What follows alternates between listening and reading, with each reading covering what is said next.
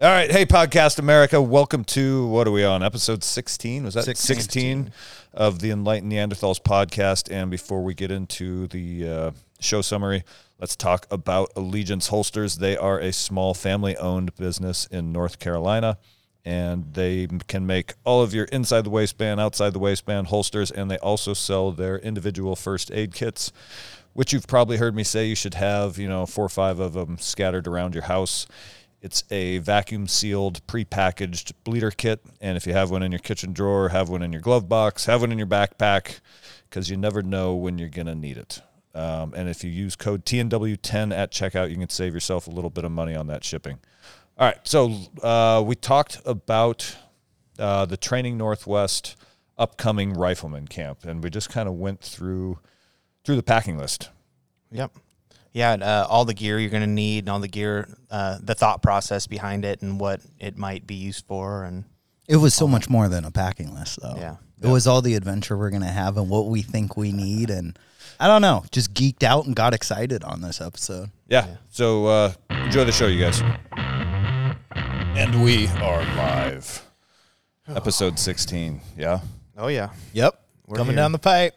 What are we what are we talking about? We're going to talk training Northwest a little bit today and let her let it ramble. yeah, let her rip. Yeah. The the rifleman camp is what we wanted to kind of go on. So, um, the packing list for the rifleman camp and what that's going to entail. It's a gear episode. A gearhead. Yeah. Yeah. Well, I you know I like Gear. gear. I'm a gear Yeah. nerd. Everybody so likes gear. A gear and maybe like a little bit. I mean, could this be like an appetizer as to what we might be getting What into? you might be getting into. Yeah, that'd and be like good. to That'd help be maybe tailor our packing list. Yeah. Yeah. Yeah, Yeah. I mean, I think there's, I think there's probably on here what you what you put on the packing list. Um, let me adjust this mic here. Fucking not in the right spot. Um, what you put on the packing list, Tobin made it, and uh, it is this based on what you guys carried in the military, or Not completely, but process? largely because you ha- obviously have to have a frame backpack, which that's a lesson we learned the hard way right off the bat in Afghanistan. Is that we were issued uh, not just a frame rucksack, but also these you know we called them assault packs, like a soft pack, almost like a North Face pack or something like that. Uh-huh. And so we always thought, oh, it'd be much. Somehow the assault pack represents probably a lighter load, is why everybody liked them so much. And the first couple times we tried to do Meaning like, less just a less- lighter load, meaning like an easier ruck. an easier ruck. Yeah. And so the first couple of patrols we did in Afghanistan, which were only like one day humps, you know what I mean? We tried to use these soft packs for just, you know, a couple quarts of water and some extra rounds for the machine gun and a mortar round and a battery for the radio. And if you're, you know, some guys were carrying a litter or first aid equipment, everybody's carrying something that's common team equipment.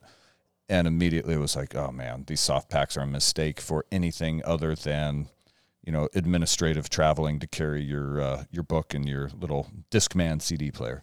I don't think many people until you backpack realizes how much floppiness kills you. Oh, if something's awful. not awful. set and framed out, A frame pack is the you know I, I can't put a percentage on it obviously, but the amount of like how much better a frame pack carries even a small amount of weight is is A 100% It's immeasurable. yeah. Well, it's, it organizes the load on your back, right? So Oh, yeah. like weight distribution is is everything. You're not guessing when you turn. Like you ever hiking, you know, you'll like turn to get around like a corner or a route, Uh-huh. and you turn your body, but then you've got like two and a that- half that feet of pack's backpack swinging. You're like, whoa, whoa, whoa, whoa, whoa. Yeah, You yeah. almost, yeah, yeah. Yeah. Yeah. I remember being a kid and like running with giant backpacks in school and like t- trying Yeah. to take a corner hard, whoa, whoa, whoa, whoa, smacking into poles and shit. Oh, Yeah. man.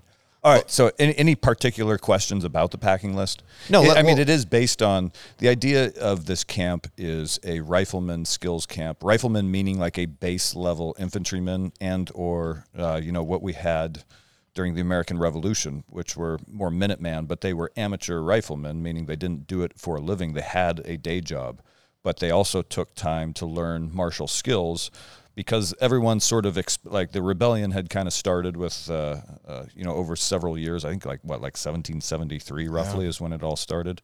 Um, although it had been building since the late 1750s, which you know a little interesting sidebar is that you look at the dissatisfaction with the American government right now.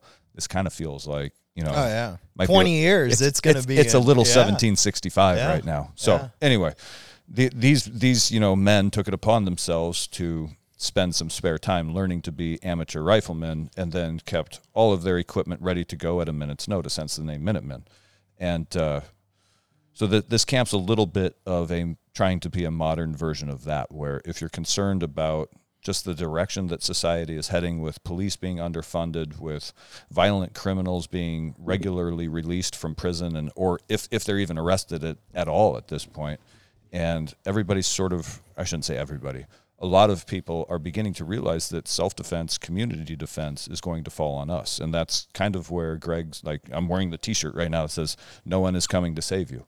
And he he actually explains it perfectly that it's not a negative statement. It's a statement of self entitlement. Like this is this is some food, water, shelter, safety. We need to learn to do these things for ourselves because those are our base needs. And if we rely on somebody else to provide those things for us, like if we are relying on state assistance or a grocery store chain or a public water system, right, which we all are, none of Yeah. us are innocent. We're all guilty of this.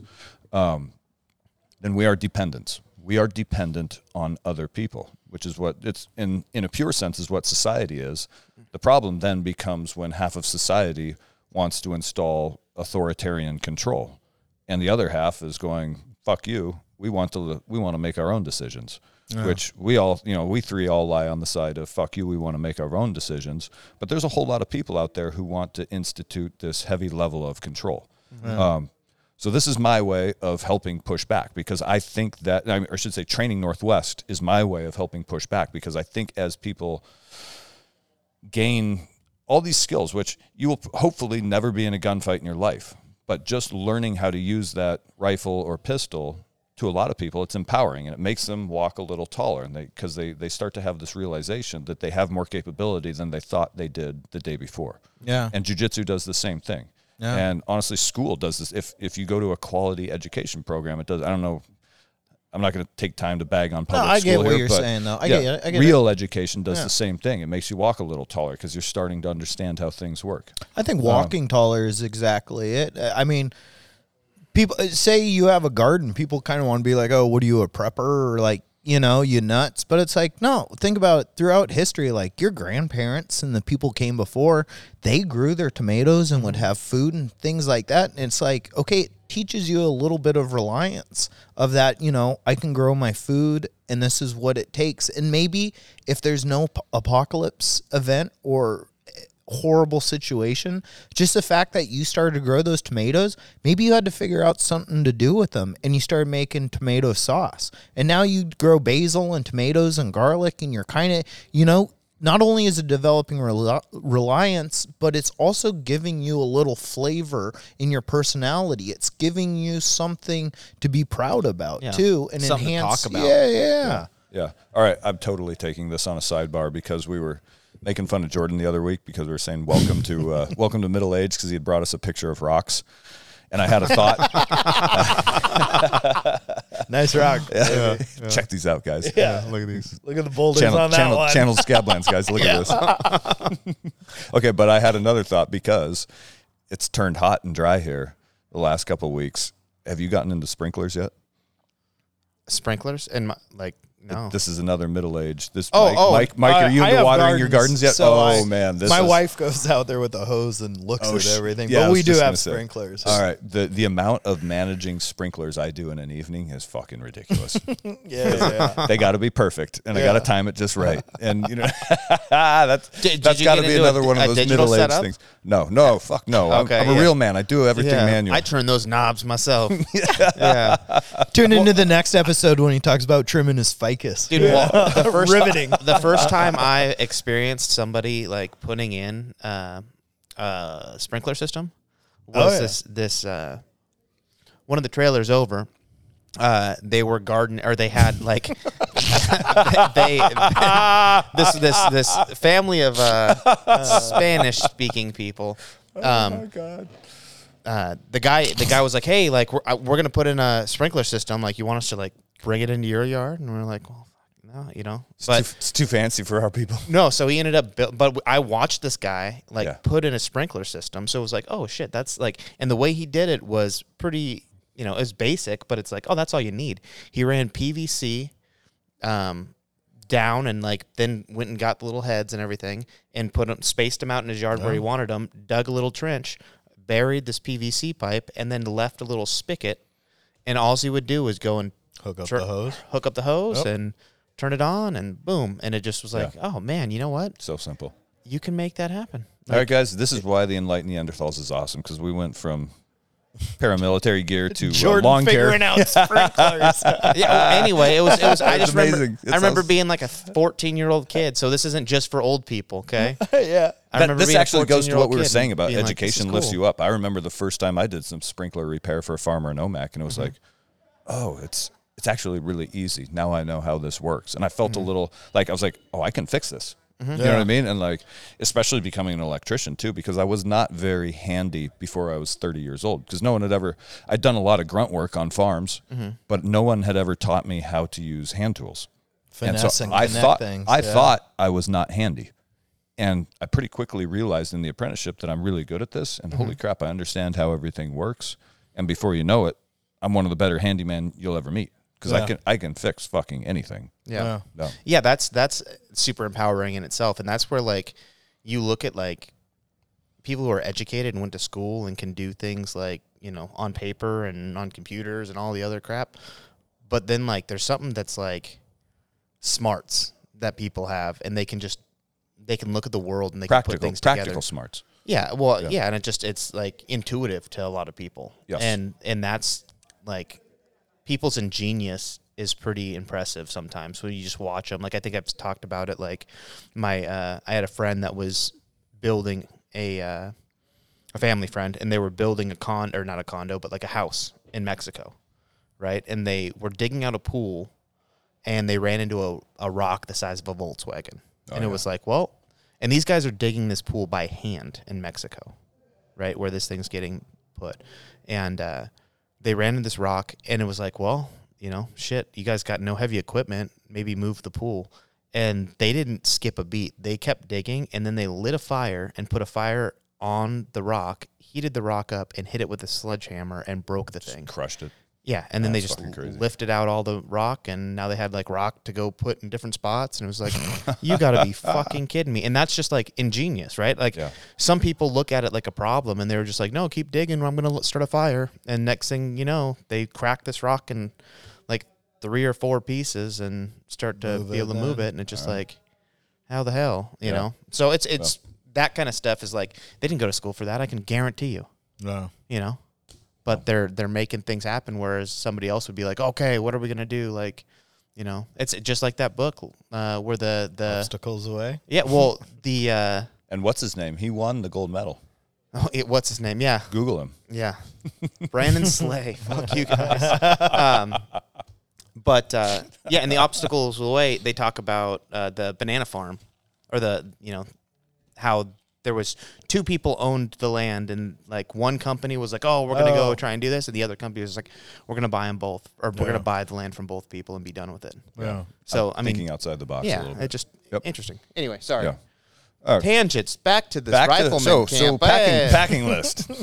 what the hell are we gonna name Okay, this one let Good me. st- lord okay. oh god. So, as a guy that's we have to stop titling the episodes. Yeah. and random shit, not to mention typing 15. up typing up the little three sentence synopsis when I put it online. It's becoming like, what the fuck did we talk about? Let's start with food. Hold Yeah. on, hold on, hold on. No, Yeah. I'm just gonna I'm gonna go down the list. How about that? All I'm right, just gonna go down the I, I got the list in front of me. We're gonna read what uh, the rifleman camp uh, gear entails. So we got a AR-15 rifle with sling, iron sights. Those are those are mostly for mass murdering. Whoa, Jesus Christ, dude! I did. of hogs in Texas. Yes, thank you, You're welcome. thank you. Yeah. Good gravy. Seven magazines. Also used for mass murdering. yeah. Magazines, People, Time, uh, Popular Mechanics, Yeah. uh, National Geographic, any magazine you want to bring. At least one Maxim. Okay, Yeah, well Maxim. there you Does go. it still exist? I don't know. Dude, Maxim was on top of the world in Oh, the man. early 2000s. Back in the day, I, what's up, girl? Ah, what's the girl from the show 24? The blonde girl. Oh, I can't remember her name. But I Who can't remember names now? Yeah, right. Name drop.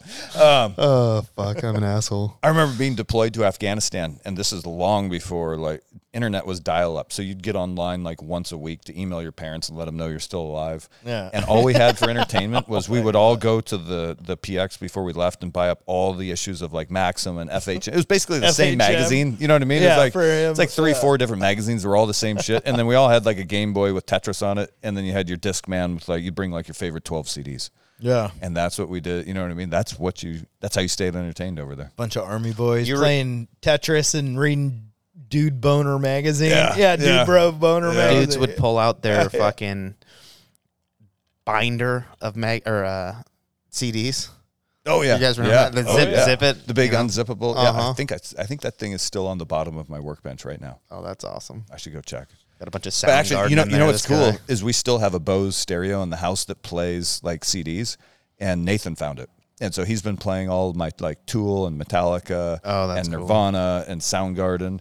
And I was I actually texted this to Greg the other day, and I was like, proof, Milli Vanilli. Yeah. Don't let them fool you. Yeah, proof, proof that we grew up in like a golden age of music and that new it like new music is shit is all my kids are listening to is the same music I listened to when I was in sixth grade. Mm-hmm. Yeah. Guns, yeah, that's why. yeah, Guns N' Roses, Pearl Jam. That mm-hmm. that's what my kids want. That's to why listen your parents make you listen to the Beatles and Oh, shit like that. And I hate Rolling the Beatles. Stones. I You love- don't like? I love Beatles? the Stones. I can't stand the Beatles. What was that certain song? Beatles album? Are you kidding me? We were we were uh what was it we were we were at this bar the or not the bar but the restaurant the other day at the buzz in and uh tobin tobin goes i fucking hate this song and what was that it was uh, Rob uh, Stewart's- Rod Stewart. I wish that I knew now when I was young, or I wish that I knew what I what wish I, know knew now. everything when I. Yeah, I yeah. yeah. fucking hate that song. Eh, but it's like one of the most happy songs and i've like just like did did you know and all of a sudden tobin looks at me he's like i fucking hate this song and i was like oh my god yeah anyway So packing list. So- Sorry, guys. Um, back to it. Um, so seven mags, uh, thirty round magazines. Hopefully, right? That's what we're looking for. Um, Tens are fine if that's all you can get. okay. Um, chest rig or LBE. Yes, also used for mass murdering. Okay. So, So- I guess so. ch- That that's a good subject to go into because there's a wide discrepancy of gear you can get out there, and you don't need to go spend a shitload of money. Whatever you have in the closet is probably acceptable, especially even if it's just an old Vietnam era uh, LCE with the magazine. You know, if it What's an LCE or LBE or whatever? LBE is load bearing equipment, and then because the Army's the Army, they changed it to LCE. They probably spent hundred thousand dollars of taxpayer money to change make it more from- inclusive? Yeah, to make it load carrying equipment. Yeah. Um, Okay. But it's just that old OD green suspenders and and uh, canteen belt you see in all the Vietnam uh, era films with a couple of magazine pouches and a first aid Even World. War II and stuff. I mean, Yeah, you got that. and actually, you know, it's interesting. If you listen to any of the like, there's a great podcast called Yeah. Sogcast that Yes. everybody should go listen to. Very good. And in Vietnam, they had the they had, uh, Jesus, the SOG guys wanted the World War II era uh, Browning BAR riflemen's or automatic riflemen's load bearing equipment. That band, not band, but it had it had, like it had like a more comfortable yeah exactly it had front, more yeah. comfortable like uh, harness Straps. and then it had bigger pouches for the BAR magazines which they could shove a ton of their CAR-15 20 Yeah. rounders in and those guys like here's the other thing man and one of the reasons i started doing the training northwest videos and i'm kind of i'm heading toward the, talking about gear although i've avoided it to this point but everybody looks on social media and they see like these cool guy operator pictures where the guys are wearing like the little tiny plate carrier that looks like a postage stamp on their chest and it has three magazines and they've got their cool guy MICH helmet with NVGs and a strobe light on top of it and a radio tucked under their armpit and one of the war belts with a pistol on and they're like okay that's my loadout. And what people don't realize is they're looking at direct action, like special operations troops when they're seeing that shit. So when they're on that mission, they have a very small target area, usually like one or two buildings or maybe a compound with three or four buildings. But they're not looking at a sustained fight. They're looking at a highly targeted uh, objective. And then they're going to have multiple concentric rings of security and support around them while they're hitting that target. So it's not just them out there by themselves, sort of flapping out there in the wind. Immediately around them, they're going to have a team of uh, uh, like perimeter security And then, probably a quarter mile out from that, you'll have infantry troops setting up uh, vehicle blocking positions and sort of isolating the entire target area from anybody responding in a counterattack. Then, above that, you have rotary wing air assets like. Uh, Little Bird gunships and uh, Black Hawk DAP gunships. Above that, you have your fixed wing support, which is your fast mover, uh, you know, F-18s, your AC-130 that's on station circling overhead. Shout And out then Tom Cruise. the- yeah, Maverick. Is that a big gunship? The AC-130. Yeah. The AC-130 is the bad mother. It's the C-130 that they have. The minigun. The entire Don't they one. do I- I, think it's and the left. Yeah, the left side has. Yeah. It has a 105 howitzer. It has 40 millimeter grenade launchers. Which is nuts. It has minigun. It it dude. It, It's just a flying like barrage, Fortress, right? yeah. With with really advanced targeting systems and uh, uh, surveillance systems. So the the advantage that, that that alone adds is is massive. So then above that, then you have your ISR, which is like your uh, uh, your drones that are flying overhead purely for surveillance. So these guys have tons of support around them, which is why they're wearing such a light kit.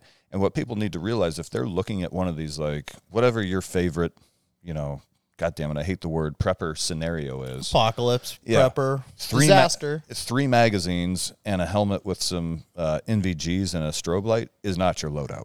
That is not what you're going to carry because that's not enough to sustain a fight for more than one compound. And then you have to go out and rely on all your concentric rings of support to resupply you with ammo, water, blah blah blah blah blah. Right? Time to change my screensaver, I guess. no, the, I mean, but that's that's a that's a really good point because I was I was the other day looking for a chest rig, right? Yeah. So I I'm looking to get one for this class, and I went up to STAC up there. Uh, they're just up north here, and is it Arlington or Stanwood, Stanwood? So they're up there in Stanwood, and uh, Mike Beerme. they they were talking about um, sustainment rigs, and I was like, well, what the hell is this? Because that's you know my whole thought process was like, I need I need body armor, I need all this, I need that, and it was like, well, the reality is is like I'm good. Um, the reality is is if you're gonna go, you know, up into the mountains, you're not gonna need to carry body armor, right? You know, you're going to want it. You're going to ditch it pretty quick. Yeah, and like we, you've told us the story about you know you kind of leading those guys up there, and they were all Yeah. just falling out because they you know had a bunch of bullshit on. Yeah. But um, that's that's also like something to think about. If anything did go bad, it's not that you're maybe even looking to fight, right? You're looking to. S- Well, and Nah. also most of these guys are talking about like a like again hypothetical situation. FBI, DHS, hello guys, thank you for subscribing to the show. We appreciate you. We're talking hypothetical situation. Let's say that the president of the United States is a paid agent of the Chinese, and he's setting us up for a Theoretically, right? Theoretically, Okay. and he's setting us up done. for allegedly. I said, and he's setting us up for a uh, sort of civil collapse. At which point, you know, I not theoretically, the president of the United States did sign a legal document that gives the WHO authority over the United States in the case of a pandemic. So now let's allegedly say, or theoretically, hypothetically say that another pandemic comes, right? Or um, some other sort of catastrophe. Well, now that the WHO has authority over the United States, maybe they decide they want to institute martial law and bring in UN troops. So, granted, this is a wildly extreme situation, but let's pretend that this is what we're dealing with, right? You So- mean about four, five months? Uh, you know, who knows? Theoretically, I'm sorry. We're just thinking about these things, Oh, you know. yeah. So let's say you want to wage some sort of resistance movement. Mm-hmm. So if you follow, you know, everybody should read Sun Tzu, The Art of War, and it's actually Good it's, book. it's not a long book. It's just these little short statements, right?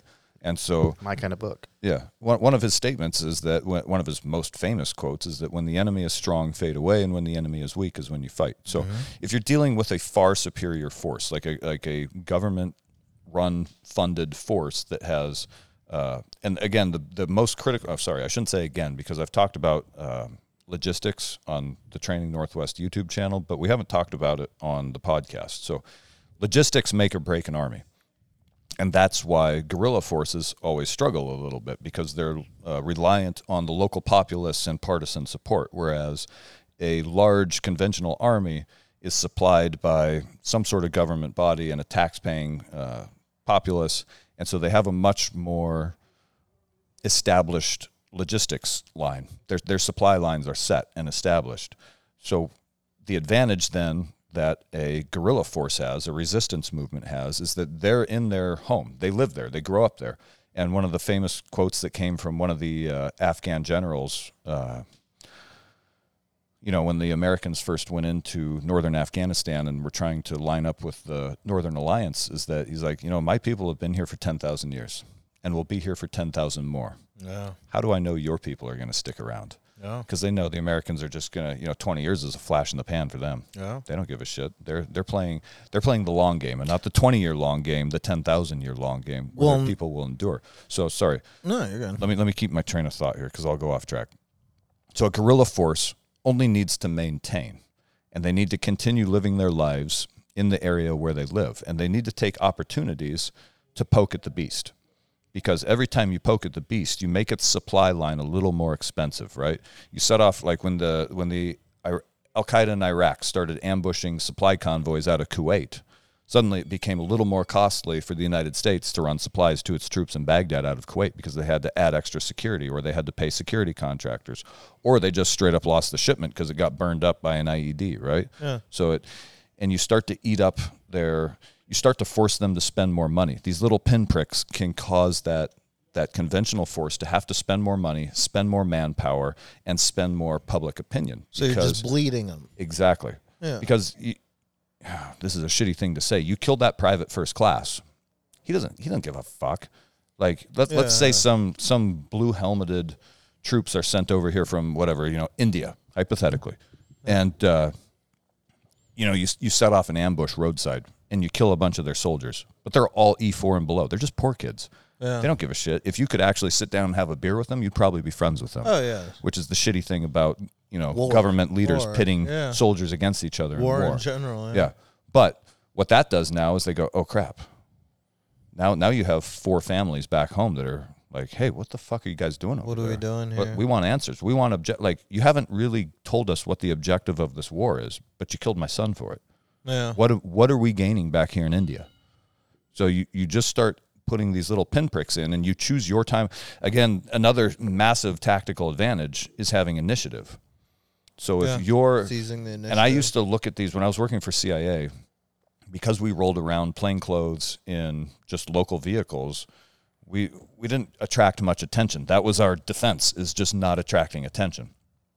And I would look at these National Guard troops who had been called up and sent over to Mosul or wherever and it was their job to just go out and do these slow area patrols where they've got all the big armored vehicles kind of lumbering along and the like a troops show of force. yeah the troops walking yeah exactly yeah. and just to sort of like show that hey we're in control of this area Yeah. but it was so easy to ambush them and they were Yeah. so poorly trained not not not that it was their fault they're probably good young men and women but just not given a lot of training The- because yeah. that's that's they're the a nature. reserve unit exactly. going over there. They need meat grinder bodies. exactly and so the fear i would see in their eyes like as they're getting ready to go out on patrol and it's like Wouldn't you?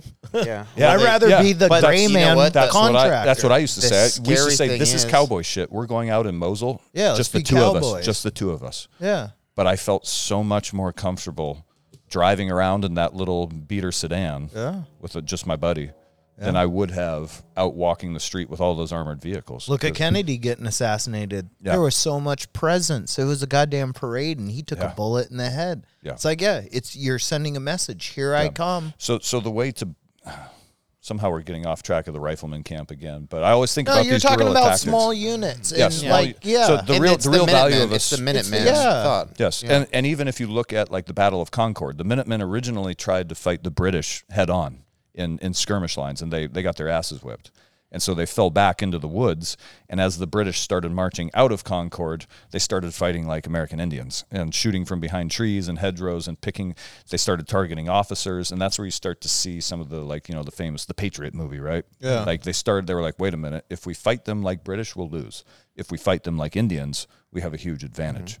Well, that was the the scene where uh, his kids he gives his kids rifles and and he like says aim small, miss small. Well, he says that, but he also says Oh, yeah, aim for the first. officer first. Yeah, Yeah, Yeah. Yeah. Break down break down that uh, supply line. Yeah, You know. yeah, that's supply it. of It's- it's information. that- I was just going to say it's, it's the communication line you break down when you take out the officers. But that's like and then the Viet Cong knew to aim for the RTO because they could break down the communications line. But that's Sun Tzu. That's basic, like you said. Yes. I love that you said Art of War because I think that's a very good book. But it's amazing. It, you cut off the head of the snake and the Reading body list? dies. That yeah, yeah, we might have to put that on the reading yeah, list at some that's point. a good book. But yeah, you cut off the head of the snake and the entire body dies, and that's what you're talking about. Concentric rings is just the body growing bigger and bigger and bigger. Yeah. If you cut that off, if you don't have that big body, you don't have those concentric rings. Yeah. Now you've got to get everything you need. Like we're we're kind of basing this around everything you need for a three day operation, and it has to be on you.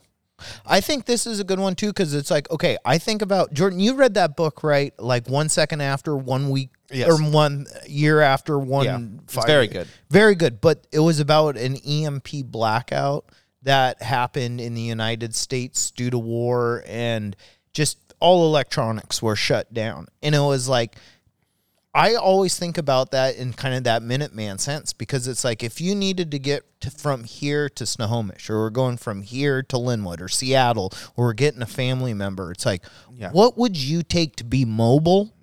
And survive? Yeah, you and had to be move- efficient for like a four day, a five day stint. You know, Yeah. So, oh, so think let's let's talk it. Let's call it a bug out bag. yeah, Like you're gonna because moving moving 40 miles with purpose to uh an yeah, yeah, yes, There yeah. Yeah. Perfect. Um so I'm go ahead. I'm not going to make you guys move 40 miles at the at the rifleman camp. Nobody panic. You don't see the way I move. Possibly next year. Possibly next year, guys. This one's sold out. We'll do another one next year. It's only thirty. yeah, so okay, so we got uh the rifle magazine's chest rig. Um Oh, six- sorry. So the chest rig is what set all this off. All right, we got to back up. And So- we're into the third item Okay. of the checklist. so the chest rig I like to wear when I'm out there teaching holds three magazines, but that's Yeah. not sufficient for an extended operation. So there's there's different way. I say you need to have a minimum number of six magazines readily available to you at hands, you know, within hands reach. And I not, only say that tucked away in your backpack. Exactly. So I, I and I'm not again. I'm not going to. None of this is mandatory for showing up at camp. This is just to sort of the camp is almost to show you any deficiencies you have in your equipment. Which is which is huge. Yeah. You can get that that's worth the price of admission in my opinion. Yeah. Yeah. And so the only reason I say six is because that's Army doctrine to have 210 rounds, six rounds in your gear, and one round or a, a seventh in your in your rifle.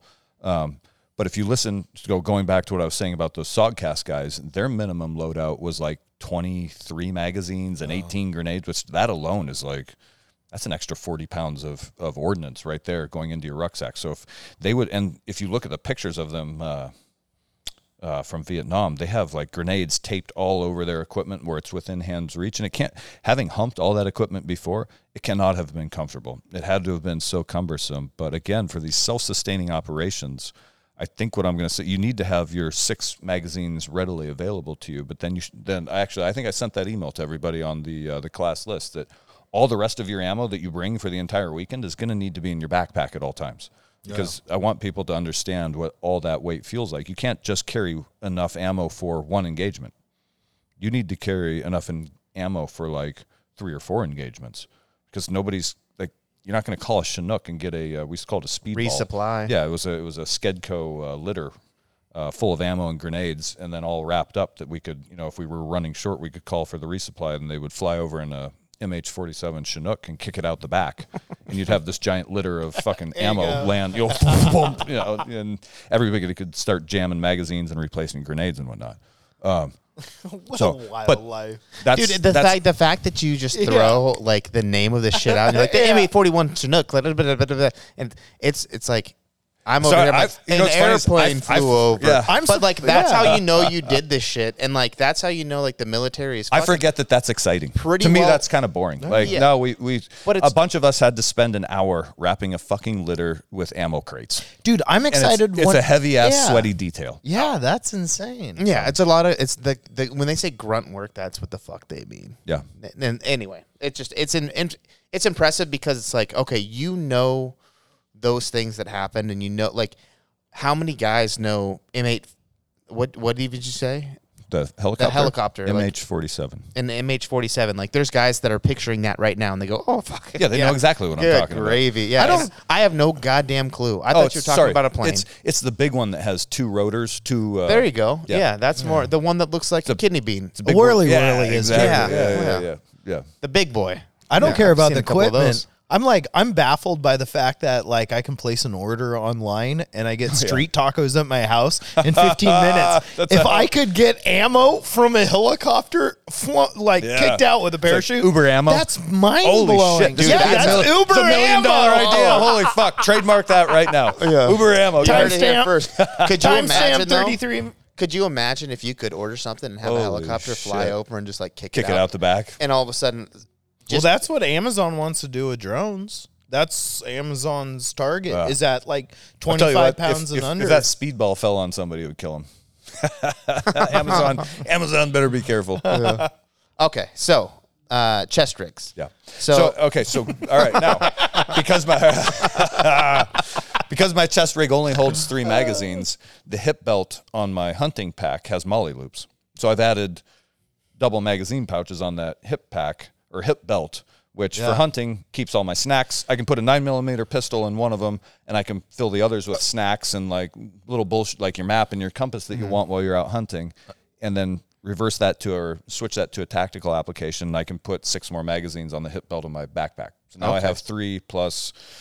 So I've got. I've got nine plus one, ten in my rifle that are at hand's reach. Mm. Can we slow down one second here? I know There's you're no slowing I know on you're the going in and out of Neanderthals. shock here from I your love arm it. wound. Oh, yeah. you know, but you're flowing. I like this. I Jordan like it. attacked me before we started recording. I'm sorry about that. I was I was violently Oh, he was he violated. microaggressed me. Yeah. That's I- what, that was more. This than was a micro. microaggression. That was beyond my. That's a macro. It's a macroaggression? It's time for Yeah. you to micro durst that adversity or whatever they say. You know, Mi- did you say micro nurse adversity? that's what you need that to should be nurse Greg's it. new saying. Micro nurse. Micro-nurse. Micro nurse adversity. Um, yeah, that's, Jordan loaned uh, me a bow wait, and wait, wait, arrow, hang on. and when I let go of the string, Gosh dang the it. fucking thing slapped me on the forearm, and I have a gnarly bruise on my forearm. He now. almost he almost it fainted. fucking hurts, and that's what I'm going to put call me it. down. I'm not Yeah. going to say passed out. I'm going to call that fainting. I didn't faint. I was gonna throw up. He got lightheaded. so this is a good point to bring up IFAK kits for Oh. rifleman camp. Uh, yeah. Cold presses. What's would next? Be what's needed. next? Yeah. okay, yeah, okay. So no, wait, have- wait, hang on. I want to because he was talking about that. He was talking about, and this is something I've been looking at because I come from more of a hunting backpacking loadout Mm-hmm. where it's more bulky, and we were kind of talking about. All right, when you're wanting to move, you're slimming down all your bulk stuff. Say it's like you have a camp set up a mile or two away, and now you're gonna hoof it. And that's kind of what I'm imagining. I'm going to bring my backpack, but I'm going to bring like Like a day pack. a 24 to 48 hour kit where I can have my mags, I can have my food, I can have some extra water, I can have a poncho, say if it was in that condition, plus a little extra room. And I've been looking at, like I was saying earlier, going from more of a backpacking to almost looking at some of the firefighting backpacking gear because it has all the essentials of almost a military fighting aspect. It's like you need your food, water, shelter, just your base amenities, but then you're carrying a bunch of tools doing this wildland. And a lot of these things have convergence like package pa- or pouches for your hip like for uh, 556 magazines and stuff like that and so i'm kind of interested in like what you're setting up on your backpack and hip to hold magazines Well, I- and stuff I'm glad you said that, but Jordan, gonna be- isn't your hip pack that you used for duck hunting very similar to what he's talking about?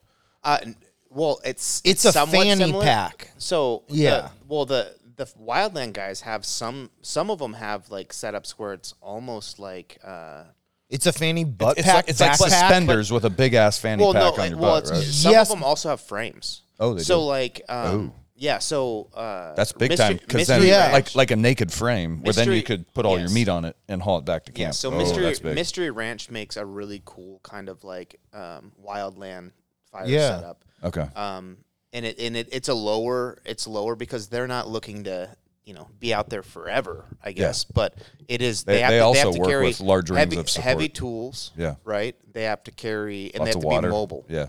right. Water, mobile, tool, heavy, like Yep. that kind of deal. So their their setups look really kind of nice for.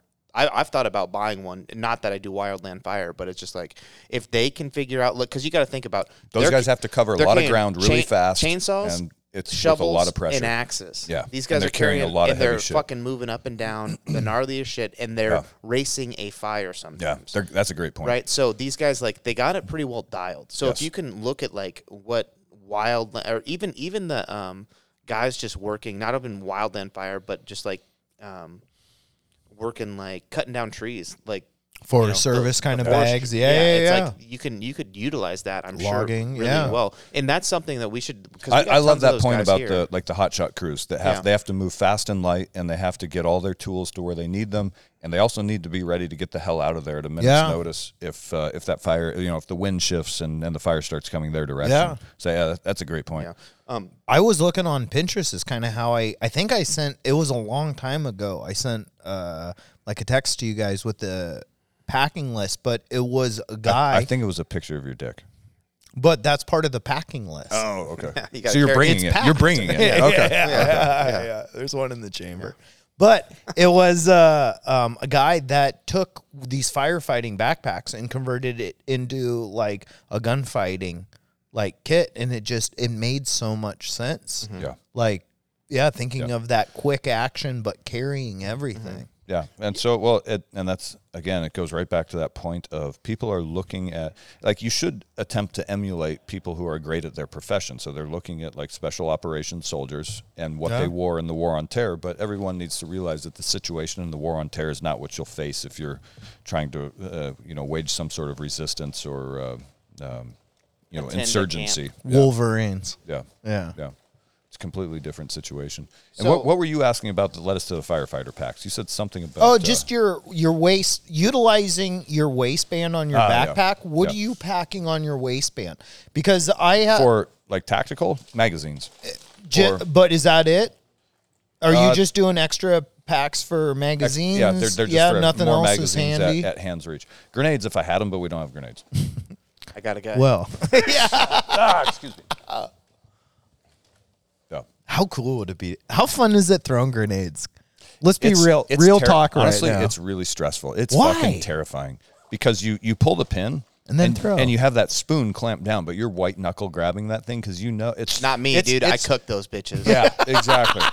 It's it's clink one. It's only Two. about uh, five degrees of let up before you hear that little pop, and you're like, Clink. "Oh shit, Yeah. get rid of it!" Right? And I don't know. I, I never felt good about having them even on my like. I would never hang them by the spoon on my gear. I always had to have them in a pouch enclosed. Yeah, that's And we'd have we'd have the pin wrapped with hundred mile an hour tape, which is like duct tape, and then we'd have a rubber band around the spoon just to make fucking sure, man. Yeah. Would it, are you okay with like fireworks? Do Oh those? yeah. yeah. Oh, fuck. I love fireworks. Okay, just making sure. Shut the fuck. All these fucking pussies who are like, veteran lives here. Please be, please be courteous with your fireworks. Fuck you. Well, yeah, yeah. I just, I shake, mean, shake the motherfucking earth on Fourth of July, please. they, they weren't like in the military at all. Yeah, that, yeah. th- those are people looking for attention. Those are the same people that put negative comments on our YouTube page. They're looking for attention. we've had a negative YouTube comment. I don't Not know. us. I don't read them. Nope. Well, I actually I read the one. comments. I- I- I, go review it for I let, us. I let and Jordan get angry for me. Mike's, Mike's got 10 YouTube comments so that he can give me thumbs up. I got 12 different accounts over here. Oh, shit. Burner accounts. were, were you all 14 of our original listeners? yeah, yeah. You know how many phones I had to start with that? I got burners. Oh, man. a lot of downloads I've. Yeah. yeah. Um, so chest rig, one that holds magazines. That's what we're coming up with. Uh, Six hundred rounds. 600 rounds. So is that is that for the entire three day weekend? We're gonna. y- so we're, we're gonna do rifle one, two, three, or variations. Uh, Like rifle one is is a very solidified, polished class, so we're gonna do that, and then we're gonna do variations of two and three, but it'll be more geared toward the patrolling dynamic with react to contact type drills, and then incorporating in the covering concealment and bounding and uh, fire maneuver.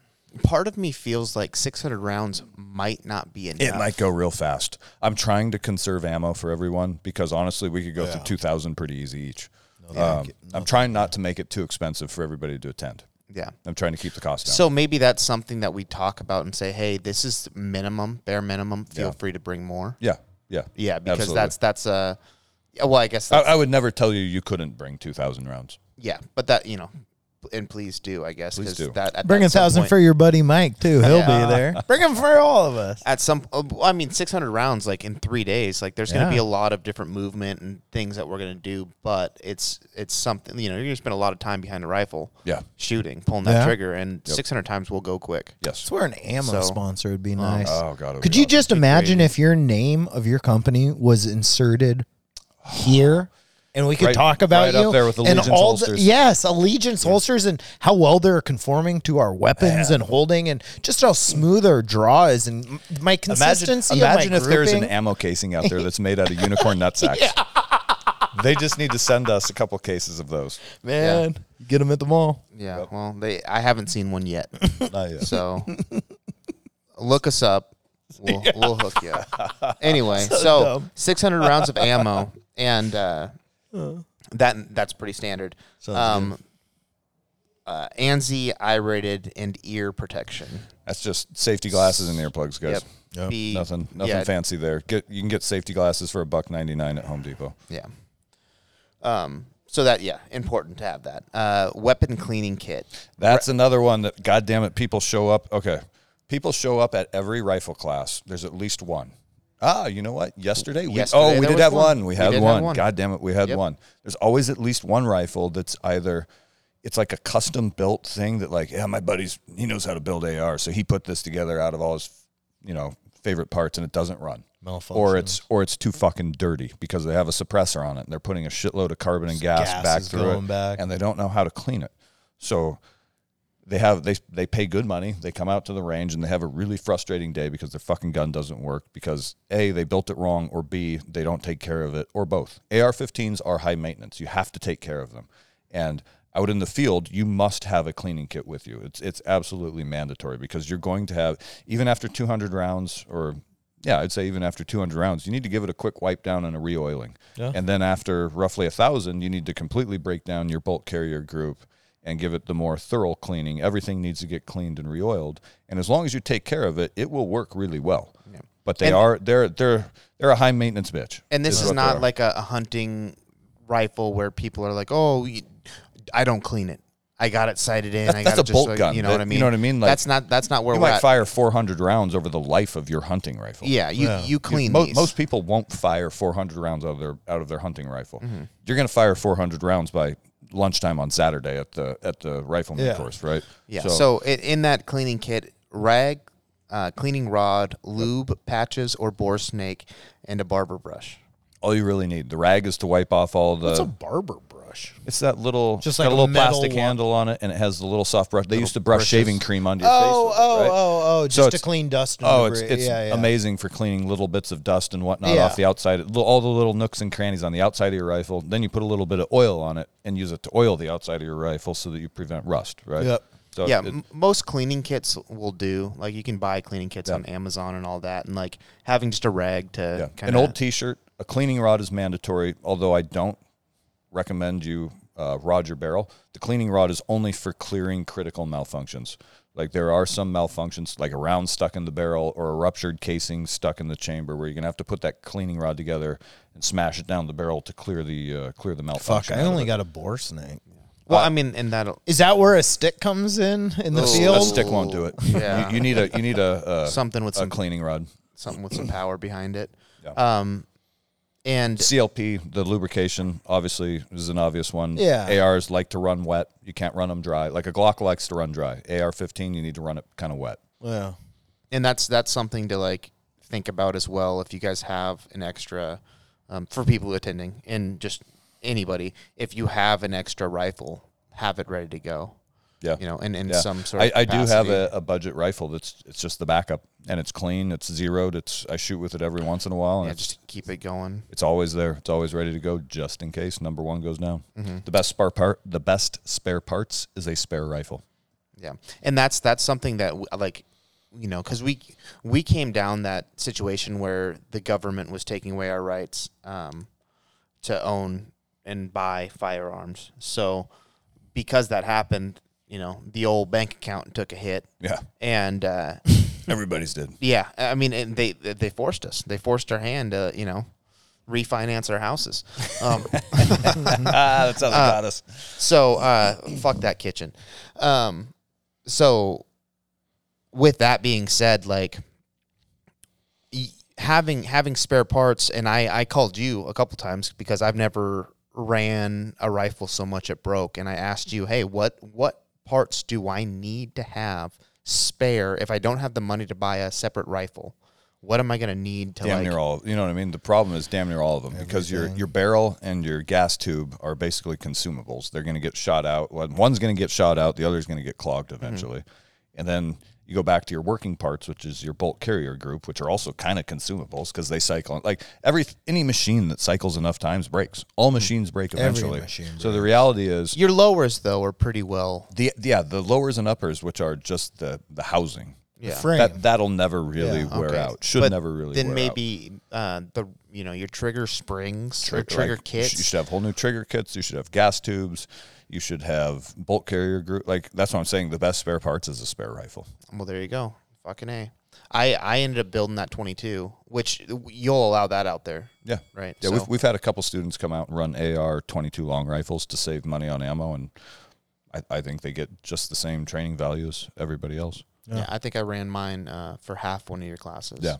Um, Just because of the constrictions of our range, we don't shoot much past 75 yards. yeah. When we started moving back, is Uh, we did we did switched do a couple shots out of out of 100 to start the stress shoot, Yeah, and Yeah. that's and that's where I but that's that's the extreme limit of space we have right now.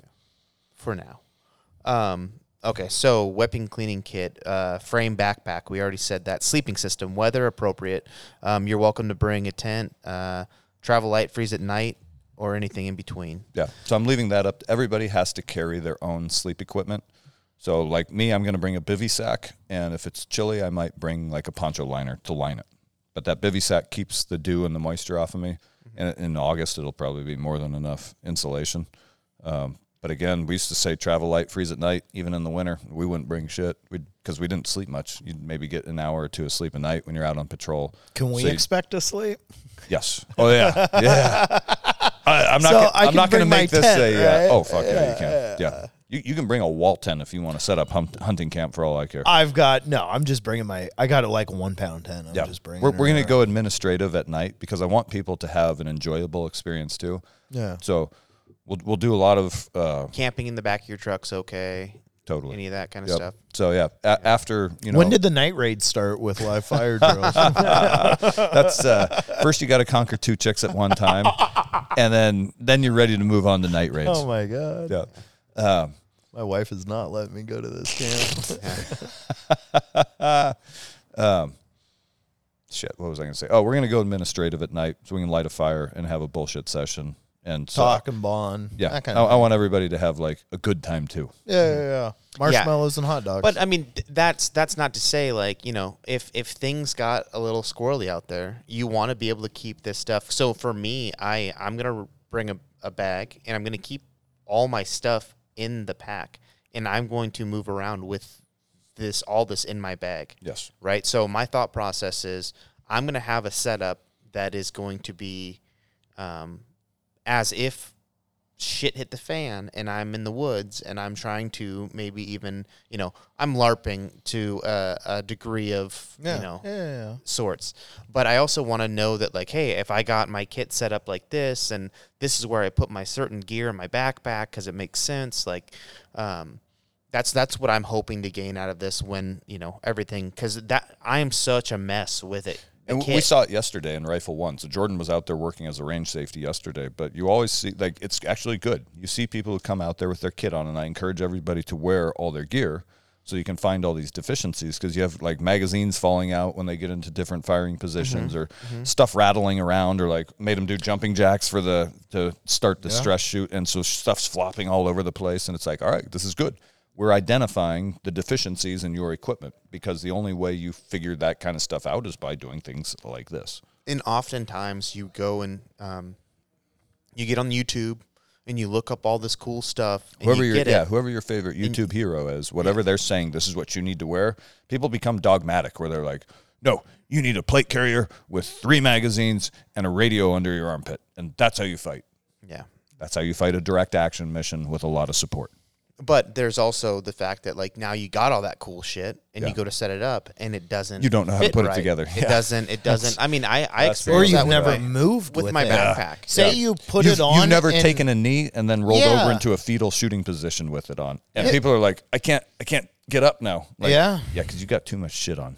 Yeah, well, dude, I strangled myself uh, on With one of your classes with my my fucking Sling? Sling. Yeah. You know what I mean? So it's like that simple piece of equipment that people are like, it's just uh, something to hold a rifle on you. Yeah, and I strangled myself with it because I didn't. I put myself in a spot that I've never been before, and it was like, oh, this doesn't work. And it takes a class, or it takes people who have been there or know this.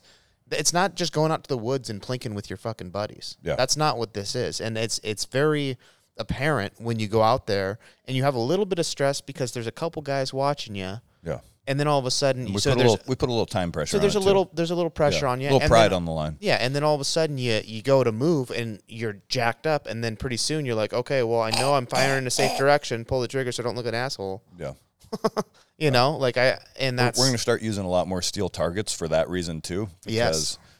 with paper targets, nobody knows if you hit or missed. Mm-hmm. I've got some uh, Fieldcraft Survival is sending us some steel targets, and we're going to start using more steel so that there's no lying. Like you either hit it or you you, you rang the steel or you didn't. yeah, and that's and that's good because Yeah, there there that is puts more pressure on you. Oh yeah, and and it's Yep. like because there was like I said a couple times where it was like you know what I'm down here I'm trying to find my sight I'm on my side underneath this car trying to figure out how to shoot and well, fuck, I can't.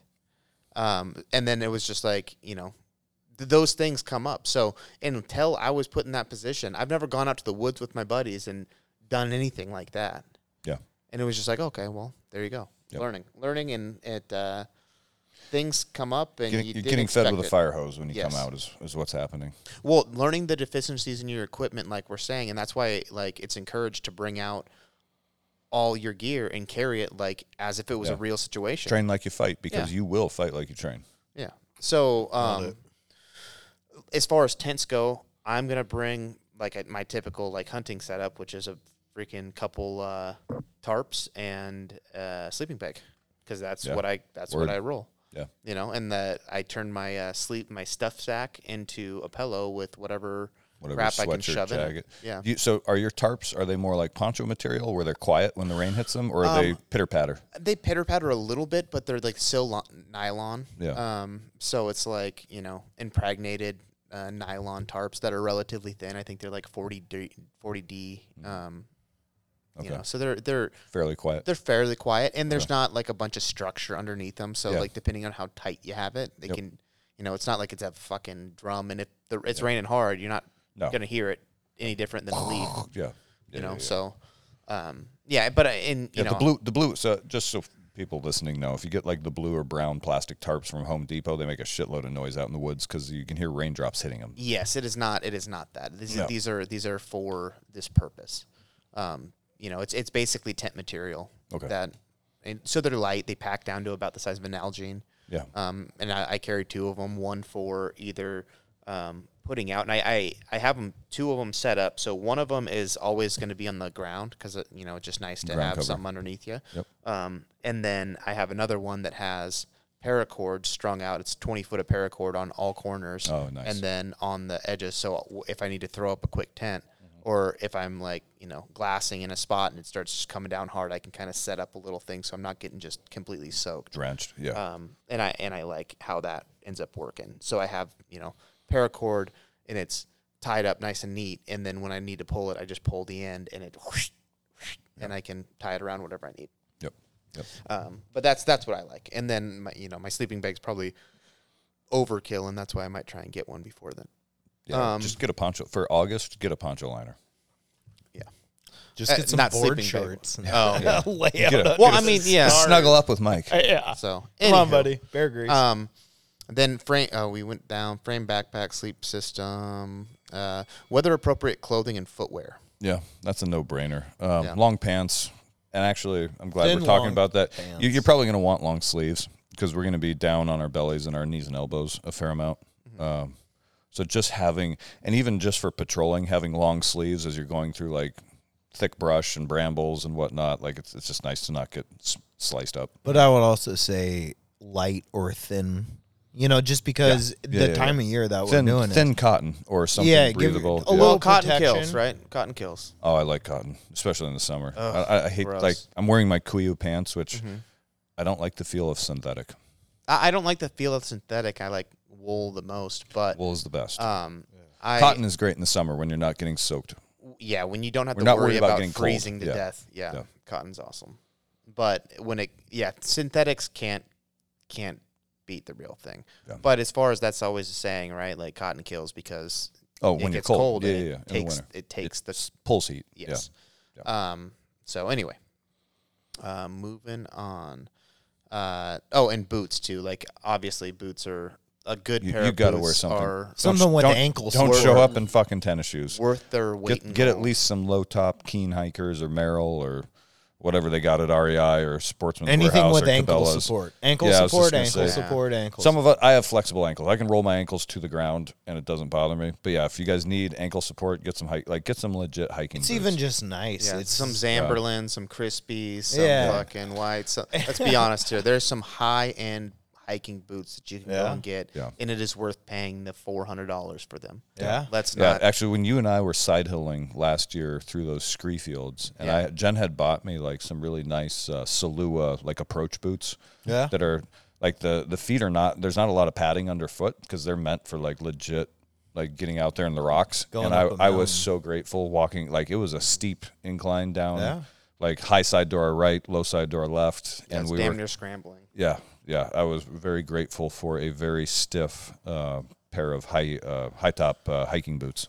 Yeah, the the first ones I had some La Sportivas that I got one time, and I never had a stiff soled boot up until that point. and they were like these real technical, slick looking, badass boots. Um, and uh, they, you know, they were just sweet. And uh, walking on rocks felt like I was walking on stairs, like super sharp, like small edges. I could put the first like inch and a half of uh, inch and a half of my foot and my toes on a rock, and it felt like I had support. Oh, all you, you were standing on a flat like I- I- object. yeah, so I'd the- stand with my the tip of my toe. Like the shank was the that edge stiff. of a yeah. The Yeah. shank was super stiff, which sucked for the approaches. It makes it like your feet get sore by the end. when you- but yeah. at the same time, when you're on that uneven terrain, it's yeah, really nice. Yeah. So, but then I also I hated them because a lot of the hunting that I did, and I was like, I'm just gonna buy these really expensive boots that I I think are sweet, and I bought They're them. overkill for the peninsula. They, yes, they're overkill for like anywhere where the soil's soft or anything Yeah. like that. But as soon as I hit any kind of rocks, it was Yeah. like, Oh, oh, yeah. this is the greatest. Billy Goat so, up it, So yeah. yeah. so there's there's something that you kind of got to. There's pay subtleties. To, You, you have to are. know the terrain, and I guess over like just get a good pair of hiking boots. Mm-hmm. Everybody should even like every fall. Jen and I do like sort of an assessment of the kids' clothes because we're like we don't know the power could go out, and we want to make sure that they have a good pair of waterproof hiking boots, and everybody has a good sleep like. That's a one-time purchase. Everybody has a 20 degree rated sleeping bag, Yep. and we make sure they have snow pants that fit, and a, like an insulated jacket and an over jacket that fits Yeah. because that's stuff you'd need in the winter. If, you know what I mean? Everybody's like, "You're crazy. The grid will never go down." Power now they're down. having national security meetings about the grid going down, right? So, The like, grid is so fucking vulnerable. it's And- fragile oh, AF. Yeah. What was Anyway. that? Did you guys watch that documentary I sent you guys? Uh, Power Up, Grid Down. I haven't watched It's it. it's yet. about how vulnerable the grid actually is, and the guy who made it was on uh, the Sean Ryan podcast uh, two Okay. weeks ago. Yeah. It's a really good episode. the The documentary is really good, um, but it, it again, it everybody who thinks you know quote unquote preppers are crazy. It shows you how vulnerable and fragile our sort of modern um, style of living is, and Well, how how reliant, how dependent we are on all these supply chains that are paper thin. Well, it is weird. Like you see, like didn't we even around this last Christmas January time, like there were people like just going to power substations and shooting them up Yes. with oh, twenty two more more than you know. 20, more than has ever been. And in the- Right? it was never admitted publicly until a year after. The, Yeah. the, the So- big the big attack was admitted a year after it happened, only because the New York Times found out, or maybe it was the Wall Street Journal found out about it. Are you the government about was the Metcalf? yes, I think so. Okay, the so government was trying in- to conceal those. in 2000 in 2013 the metcalf attacks happened just outside of uh, um, Silicon Valley, right? And they're it they think that it was like maybe three people that did it, and because it, it was like a small job, right? And they stood off and they shot rifles at um, the oil that holds um, it. It cools down all of the um, All the transfer all this transfer station stuff, right? so it's yeah, yeah. it's cooling Transformers, Transformers all and that all that. stuff. Yeah. so, uh, and they they say that like they cut a couple wires in some spots and they shot that. And if they would have instead of just shot it, because the, reason that they were able to diverge power around it is because the temperature rise slowly, right? So they were able to see that there was an issue and they were able to um, make adjustments and take care of it. But if they would have lit that on fire, Would have burned everything. it would have burned everything down. station. Or if they would have shot something a little bit more So this powerful wasn't- than wait. maybe even a 30 six that this was in that it was- 2015, This was in 2013. There- and it's Just called what? The The- Metcalf the- event. yeah, the Metcalf attack. So Metcalf uh, it's a place, I'm sure. it's a place in Yeah. California, and um, it, it happened there, and it's it that's terrorism, and they didn't they didn't want to say it, and Yeah. they Who- they did say they that, ever they say find- that there was No, they, stacks they- of, leads? no one has ever been arrested. they say that there was stacks of rocks that they used for like certain spots of like okay you go here to that rock stack and you can get a shot off like they they said Oh, that they little liter- markers? literally marked out and had this Yeah. planned so and much like i think they were using that in afghanistan as well they do like little fucking little things of rocks and different stuff Yeah. like that but there's a book called um uh, prepared something or another. Um, anyway, it's uh, and he, he talks about that. He he wrote the book in 2014. It was a SERE trainer guy, and he does all this different stuff. And he he said in his lifetime, uh, and he I think he's in his 80s. He was like, I think there's going to be a global pandemic, in economic collapse, and Check the grid's gonna the grid's gonna go down and Yeah, but is that really being like out on the fringes? Yeah, I know. It's kinda like- But- like, but- hey, Duh. life's gonna a happen. glo- Yeah. uh, by a pandemic. Yeah, but that's life. What's the bubonic plague? yeah. S- in- that's in- natural. Yeah, that's not Swine flu, bird flu, yeah. That's not out of a lab. Okay, okay. Well, I just sorry. mean, I thought it was mind-boggling. No, no, 'cause no. It is. It's a good. I'm reading it in the midst Yeah. of a fucking Pandemic. pandemic. no, but it and I'm is. just like, this guy's the genius. But most people never think that. Like, like we are talking a few episodes. all episodes these of. things repeat over and over again, but it's it's because of the like the the sensationalist news cycle that Yeah, but it's also like we are talking a few episodes ago about like Leave It to Beaver and the Wally Cleaver. And like everyone Gosh. wants life to be so good and perfect. Mm-hmm. But it's like whenever you pick up a history book or, you know, anything about the past, it's it's never usually about like all these great things. The past is always defined by moments or events of chaos. Mm-hmm. And those chaos events change us forever. Whether it's the dinosaurs or Rome falling or like all these things of just sheer just what you would think like, oh, this could never happen. It happens. That is life. And it's not like it's a prepper mentality. This is kind of like what I was getting back to in the last one about evolution and like the obstacle is the way is like the universe is not for or against, but it is chaos. Like if you look, Yes. like The they fact of say, the matter is, I have to fucking buy insurance. you know what I mean? yeah, yeah. is, is Why there such a I- thing as entropy insurance? entropy. Entropy insurance? Can we get chaos Oh yeah, baby. Yeah. Uh, Are you reading that? Oh, You I said love it. entropy. I love it. Which one are you doing first? I'm on order of time right now, and I'm I'm having to read each page like three times, Yeah. and then stop and think about it, Yeah, yeah, and yeah, sort yeah. of like stew Yeah, in it, yeah, yeah. and then I go on to the next page and I read it three times, and I, st- but bro, I fucking love it. Wait it. till I take you to my dad's and we look through the telescope and he Oh, tells yeah. you about how you're seeing light through time. Oh, yes. It's like Yes. it, your Yeah. mind will What- just what- be like, well, just so everybody knows, when you look up at the sky and you're seeing stars, you're actually seeing. You are your eyeballs are You're seeing connecting the with past. photons From the that were past. dispersed from a star 300 million years ago, yeah. and they're finally hitting your eyeballs. That's why it's today. interesting. If there was a star like a billion light years away and it burned out, you wouldn't know it for a billion years. The, the other thing I find fascinating is the idea that time space has grid points. So we Yeah. think of time as like this linear, Yeah. you know, progressive thing, but really it's more like four dimensions where you think of a, th- it's very easy for us to visualize a three dimensional grid where I give you coordinates and you're like, oh, there, that's, Yeah. that's where this point is. But now there's this fourth dimension of time and there are four dimensional grid coordinates to where you can arrive at a point in time where, You I know don't like where my granddad was transferring onto his destroyer in the Pacific Ocean. There is a point in space time, a grid coordinate. You know where super- that that event was happening, and it's no, it's not necessarily in the future or the past. It's just at that coordinate. But we're getting into No. well, this is a future Yeah. podcast. No, no, we're no. What's super interesting about that? What's Backpack list. super interesting about that is uh, bring a compass. Oh, there we go. That's on that's on the list. Time space. That- Go. that's Yeah. for uh, that's for two dimensional navigation. Yeah.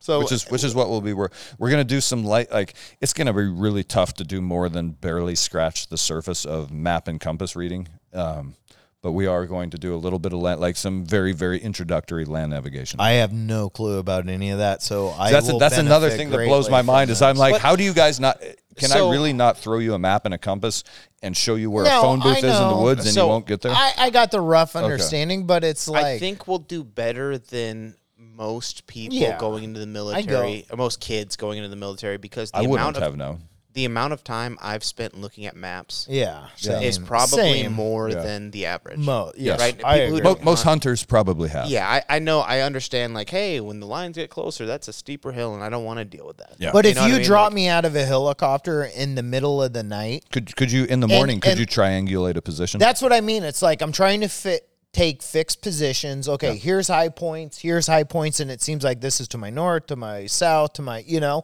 and try and give myself a rough positioning, and especially with the sun coming over and like to get bearings.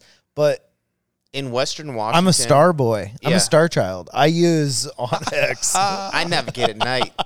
Uh, uh,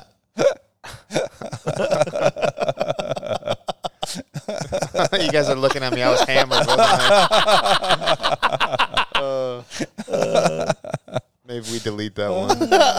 oh no no no no no no fancy snare drums editing that one but I'll, well, Anywho, fuckers. Compass. we take a Bring quick compass. break here? Yeah, let's take a break. I need to take a break when we're coming back with the list.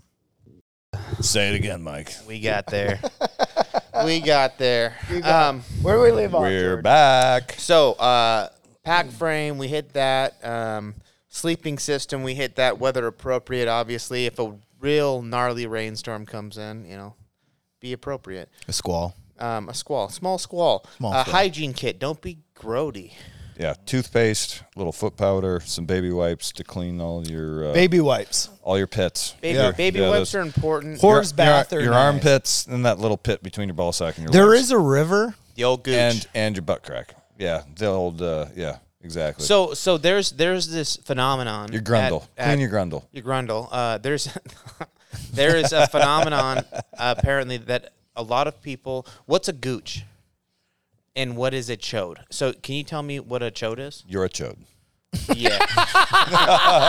is that a definition? Next question. Next question. Yeah. Next up on Ask Dr. Tobin. Yeah. Aren't thick. they? Uh, I'd feel they're. Aren't I mean, it's tomato tomato. Isn't that a gooch and a chode like the same?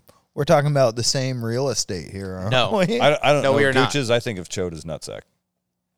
So there you go. Right. So that is that is the difference between being forty and under. Oh, And if you uh, see, and he's he's on the verge. I Next ho- I month, hope next Chode- month he's turning, so he's I already hope forgotten. I hope dude. chode is something He's- super he's- offensive. he's he's already he's already starting to evolve. So Mike's over here like I don't know what it is. you And you're- just talking about in your chodes and your TikToks. You know what I mean? But your TikToks. Uh, at this hospital, there was like a bunch of people surveyed, and this is not a study. This is my girlfriend saying around her hospital. They're talking about this, and uh, they came up with if you're 40 and over, chances are you think a chode is the space between your your butthole and your nutsack, That's your taint. your taint, right? Yeah. They would they It's your taint. It has a name. yeah. It's also your grundle. You gr- exactly, but there's and you call your chode your nutsack. It's also scrum. chode. Chode is something I call a person. Chode is when your wiener is bigger around than it is long. Negative Ghost Rider. Yes, that is. I'm my- 43 my years old, generation, and I'm here to tell you my generation, chode is your wiener's a tuna can. this is something you've known for years, or just hundred percent. You ask anybody who's 33 years old, and they're gonna go, "Oh yeah, that's hundred percent what it okay. is." Listen, archaeologists from 1988 widely agree that your chode is your ball sack, and then more importantly, it's something you call your buddy. Like you No. say, you're a chode. Not well. You, yes, certainly you call you chode, and I feel like it's more offensive to be like, "Oh, you chode," Yeah. because of you know your small wiener. But it's Oh, he thick. made eye It's contact thick. with me when he called me a chode. I think he wants to fight. Yeah, I'll fight. Oh shit! Um, It's a choda. It's a ch- yeah. You know what? How about you just go shoot my bow? Um, All right, bring your chode. Next, uh, next item. so, uh, How did we get? I don't know. How did we get on the chode? and anywho, We used to call each other, uh, we used to call each other choder as well. Way to go, choder. chode. Yeah. Yeah. Well, there you Remember that movie? Uh, Anywho, three minutes of chode jokes. Let's move on. remember Choda Boy from Uh, no, was it Choda Boy or was it? Boy from the South Park guys? Yeah, yeah, yeah. Orgazmo. Have you ever seen Orgazmo? I haven't. I oh haven't. my god! Go, Oh, s- dude. go watch Orgazmo. yeah, that's a, It's about a Mormon guy that like goes door to door, like he's on his mission. Yeah. And like he comes across like A this house, set? Like filming porn, and they're like, "Dude, you're the perfect bu- guy for this." And Yeah. it's like he's conflicted with his values, no. but they're like, "We'll give you tons of money." Yeah. And it's the South Park guys. Yeah, Go watch all right, Orgazmo. all right, Side all right. note: Before rifle Can I trade you for a Rainier? Um, so the next one is medications.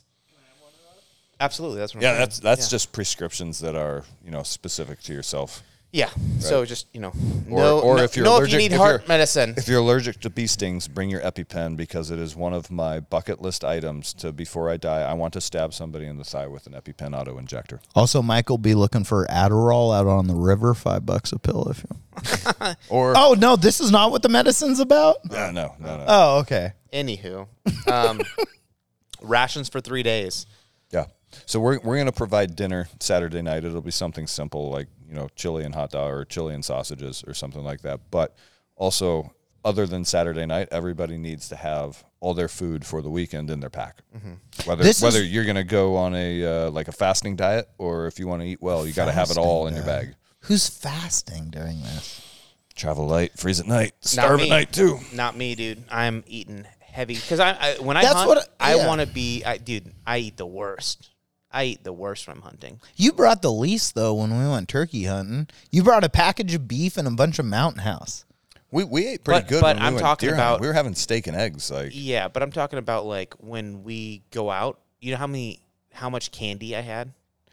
Oh yeah, of Yeah, course. Yeah, You know, what Yeah, I mean? that's yeah, what I yeah, mean. yeah. Like I'm Oh, all the yeah. snacks and just like the bullshit. It's like Well, okay, so this is something I want to ask Tobin. Like when we were first kind of starting, I was like, I want to talk about food. Like for like a mission or like doing something like this, what is like calorically like is one MRE we were- a day's worth of food normally, or No, it's an MRE is dependent roughly- upon what you're doing these days or the situation and what your supply chain? I mean, everything's going to be a variable, but like, what would be optimal? An MRE and a half, an MRE one. I would think two MREs a day would be optimal. Okay. But then there's there's weight considerations and you know the the severeness of the terrain considerations. Yeah. So again, reverting to a patrolling experience in Afghanistan, we were starting from five thousand feet and patrolling up to eleven thousand feet above sea level, which is basically where the snow got deeper than our knees, and we had to turn it back around. Um, we would I would carry two power bars per day was my my food ration because I had a shitload of ammo and spare batteries and mortar rounds and a poncho liner and some spare socks and a t-shirt. Not a whole lot of warm gear. We we literally like we froze at night, and uh, yeah, I, I didn't bring a lot of uh, uh, comfort items. Lots of water, but not a lot of food. Just and that would hold you over. I was starving, You're but it, I was alive. Yeah. Could do you think you're operating at optimal performance? Yes, yes. I actually think humans can operate in fasting for a long period of time. And I've actually experimented a little bit with like intermediate fasting for 36 hours just because I'm not saying someone that's used to fasting or disciplining. I mean, when you're having the mental anxiety of hunger or something like that, it Most defi- people- it definitely wears on the clarity of I should say Yeah, yeah, you, exactly. you have good clarity of mind. It's just a thought that's in the front of your it's brain. Like- intruding normal Yeah. thoughts. So I was walking point on a lot of these patrols, and so I'd be, you know, going up the ridge line, paying attention to navigation, but also like watching for uh, enemy fighters. And yeah, that that thought of food is right at the front of your brain, and you're like, God damn it, pay attention to the shadows up the ridge line. But they, they Yeah. say like a hungry a hungry dog fights harder though. Yeah. Well, I think your energy levels go up because it, and it makes sense from a evolutionary standpoint because if we were hunter gatherers, then we would, you know, say kill a woolly mammoth and then gorge for a couple days around the campfire at the mm-hmm. village with all the with all the elders and the women and the kids. And then that meat runs out and everybody gets hungry and that hunger should be a symbol for you to get off your ass, grab your spear and your bow and arrow and time to go trotting out onto the plains again. So I, I, I kind of think that short term hunger actually gives you a little extra alertness, a little extra energy, a little extra bounce in your step. It gives you some motivation. It would it would make sense that that's the case because even if you're on patrol, whether whether it be an animal or some you know enemy, Yeah. you're you're going to be able to see them. You're going to look a little harder. And Yeah. A little Yeah. more alert, I think. A little keyed up. Interesting. Um. hmm. Uh. Well. Keep going on this. Let me open. Do you eat candy, Tobin? Do I what? I've never eat seen him candy? eat candy. Yeah. I'll, s- I'll fuck, I, dude, my kids. It's like I have apples. You all lick a the time. lollipop every once in a while, there, big guy. yeah. No, man. I, I, I'm I bringing raid, I raid my kids' Halloween. Yeah, stash. yeah, Uh. I'm and testing it. When, when a my good parent. I, I won't buy candy, but when it comes home, it's like, God damn it. Yeah, that's what I say. Don't bring the devil in my house. Exactly. It's like when you bring like hard liquors or like tons of shitty food. It's like Yep. What the Well, devil's now- here. now what do you want me it. to do? Yeah, yeah. exactly. I'm- you I'm brought the, same way. devil in my if house. If it's not in the cupboard, I'm not going to get in the truck and go get it. nailed it. That, yeah, nailed But it. Same it's- here. If it's in front of me, it's like, ooh, Watch out. ew. We got a problem. Yeah. yeah. Cruising altitude. Um. So rations for three days, possibly up to two MREs or whatever Two- you I guys mean, consider. I would 'Cause say- you can't. I I don't believe you can't trust the amount of calories that A package says. uh, well a package of like Mountain House, right? Like Uh, it's just because people like people will get that confused. Like so, all these people are like storing food, and they trust like oh servings. Ah, I get two servings in a thing of Mountain House, so that's plenty. It's like Depends it- on what it is is. it like it depends Yeah. on what you're doing. It depends on how you're moving, and I guarantee you, there's gonna be we kind of talked folks. about this on the backpacking with Jake one, but okay, let's do a quick thing because I, like I don't need to eat a lot. It's one of these weird. Like I used to eat like a horse, and so when Jordan and I were backpacking last, or not backpacking, deer hunting last fall, we were doing what I would call kind of like mid country, where we were getting away from the truck, but then coming back to it every night. Yeah, you just got a base camp and you're Yeah. venturing out. Yeah, that's exactly. hunting. But every we would eat at like we would come, you know, we'd be out early in the morning, and then at noon we'd go back to the truck to refit, fill water bottles and whatnot. But eat we'd a eat bunch of and we'd eat steak and eggs, Yeah. and have coffee at noon. Yeah, exactly. And It was- that that it- was it was good. great. Yeah, that's what but hunting is. but yeah. with that one meal of steak and eggs, I was pretty well good for another twenty four hours with just a few like a granola bar. In the you don't evening eat or at something. night again when you go back. I gorge. Oh, I, I liked. Well, I, oh, I took a couple cans of beer so that I could drink a couple beers, like as we're as we're filled uh, up now. You had a Yeah. Miller. Yeah, they weren't light. They weren't light. Yeah, beers. it's a little couple a uh, pussy, dude. couple He's buddies hunting. office. I'm a real man. I take IPAs. See, like I I'm not. I'm not humping sports Because I think about this, I translate hunting because it's like I'm up early and I'm doing stuff all day and I'm in the woods. And it's like, okay, you get up and you go hunt, and usually you don't get back to like 11 or noon. And then you eat a whole bunch of food, and then you pack a sandwich or something, and you head out. And you hunt the whole time. And then you get bored and you're like, you start to get hungry, and I want to go back. And then that sandwich in your sack is like, all right, bread and circus for the stupid civilian, you know, and let's make him docile and sit here until it gets dark. Then when it gets dark, you go back to camp, you eat your face off, you have a mixed drink, and you go to bed and you do it all over again. Sometimes So I feel like it's for me- harder when there's food. When food, when there's food accessible to you, You think about it too much and want to I get think- back to it. Yeah, yeah, I Yeah. think there's like so there's something about like Because how many people have gone hunting and they're up in the fucking hills for three, four days, and then they come back down and it's like you pull off and get a burger, oh. and it's the best burger you've ever oh, eaten. Oh yeah. Yeah. But not only that, but then it's nap time, and that's the other thing. Like, Yeah. I, don't, I don't. Yeah. I barely eat at work because I don't want that tired feeling in the afternoon. Because you, you eat something heavy and it's like, oh man, then your eyes start to want to close. Whereas Well, if you it- keep your stomach empty, you your alertness level stays pretty high. But then it goes to like you're saying, like what you eat matters. Like you Yeah. can eat a bunch of shit. I mean, don't get me wrong. Like- Like we are saying when we hunt, I take junk food and stuff, and don't get me wrong, I sleep up there. I take naps out in Yeah. the mountains Oh, yeah. while we're Yeah, hunting. we, we, we, we crushed we crushed some naps midday. Yeah. But it's like, yeah, if you maybe tack, pack tunas, like proteins and oils and things don't spike your blood sugar, they're lightweight, they keep. You can have them in the sun.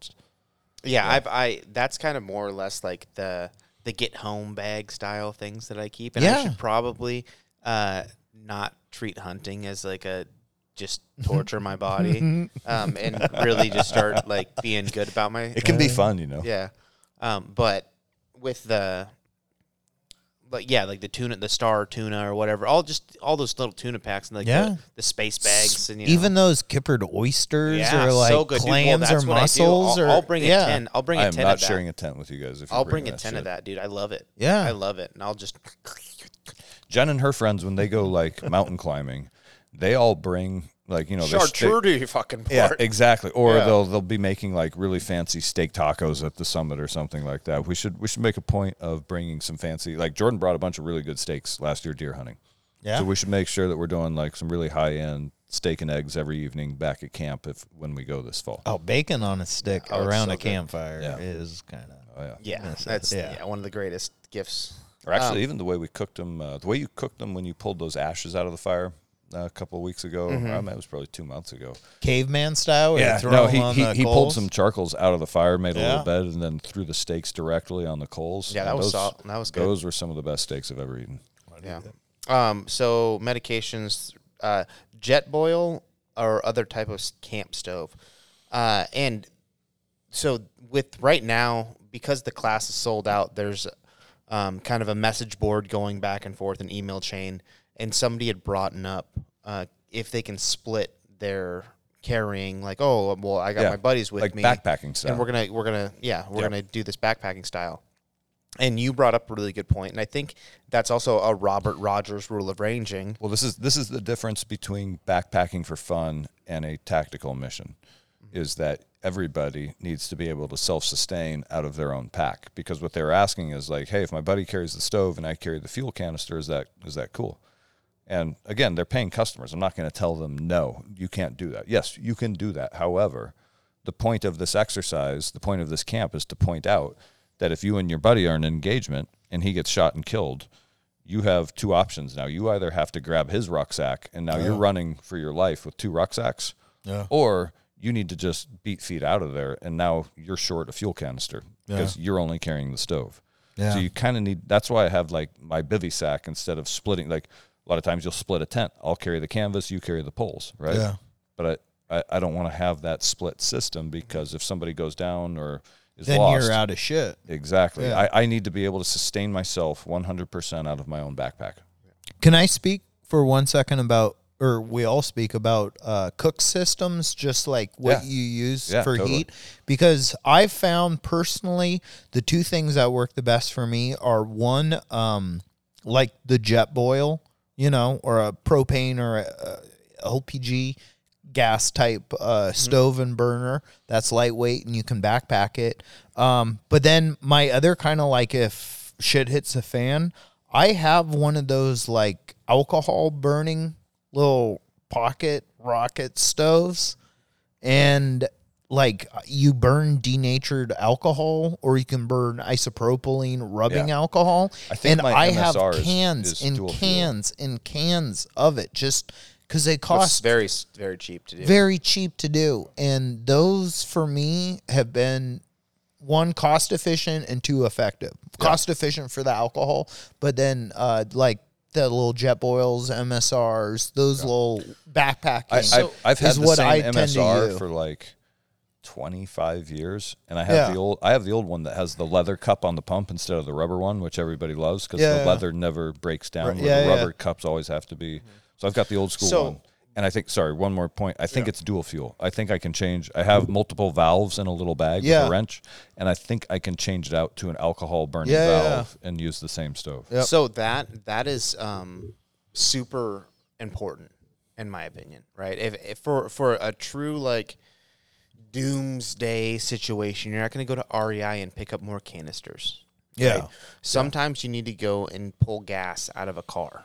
Yeah. Yeah. And and those MSR dual fuel they have the ability to actually run off of like oh, diesel, oh, petrol. I think. Yeah. Okay. Right? So you can have Yeah, like the I, white gas. I think there's like can- four valves yeah, in the there's little bag. Yeah, Yeah. so there's there's multiple ways in which you're able to like actually change your fuel and have it run Yeah. efficiently. Whereas like the the jet boils, which I I love it. I Yeah, have I have like same. an MSR WhisperLite, and it's like it's probably my most used Yeah. item.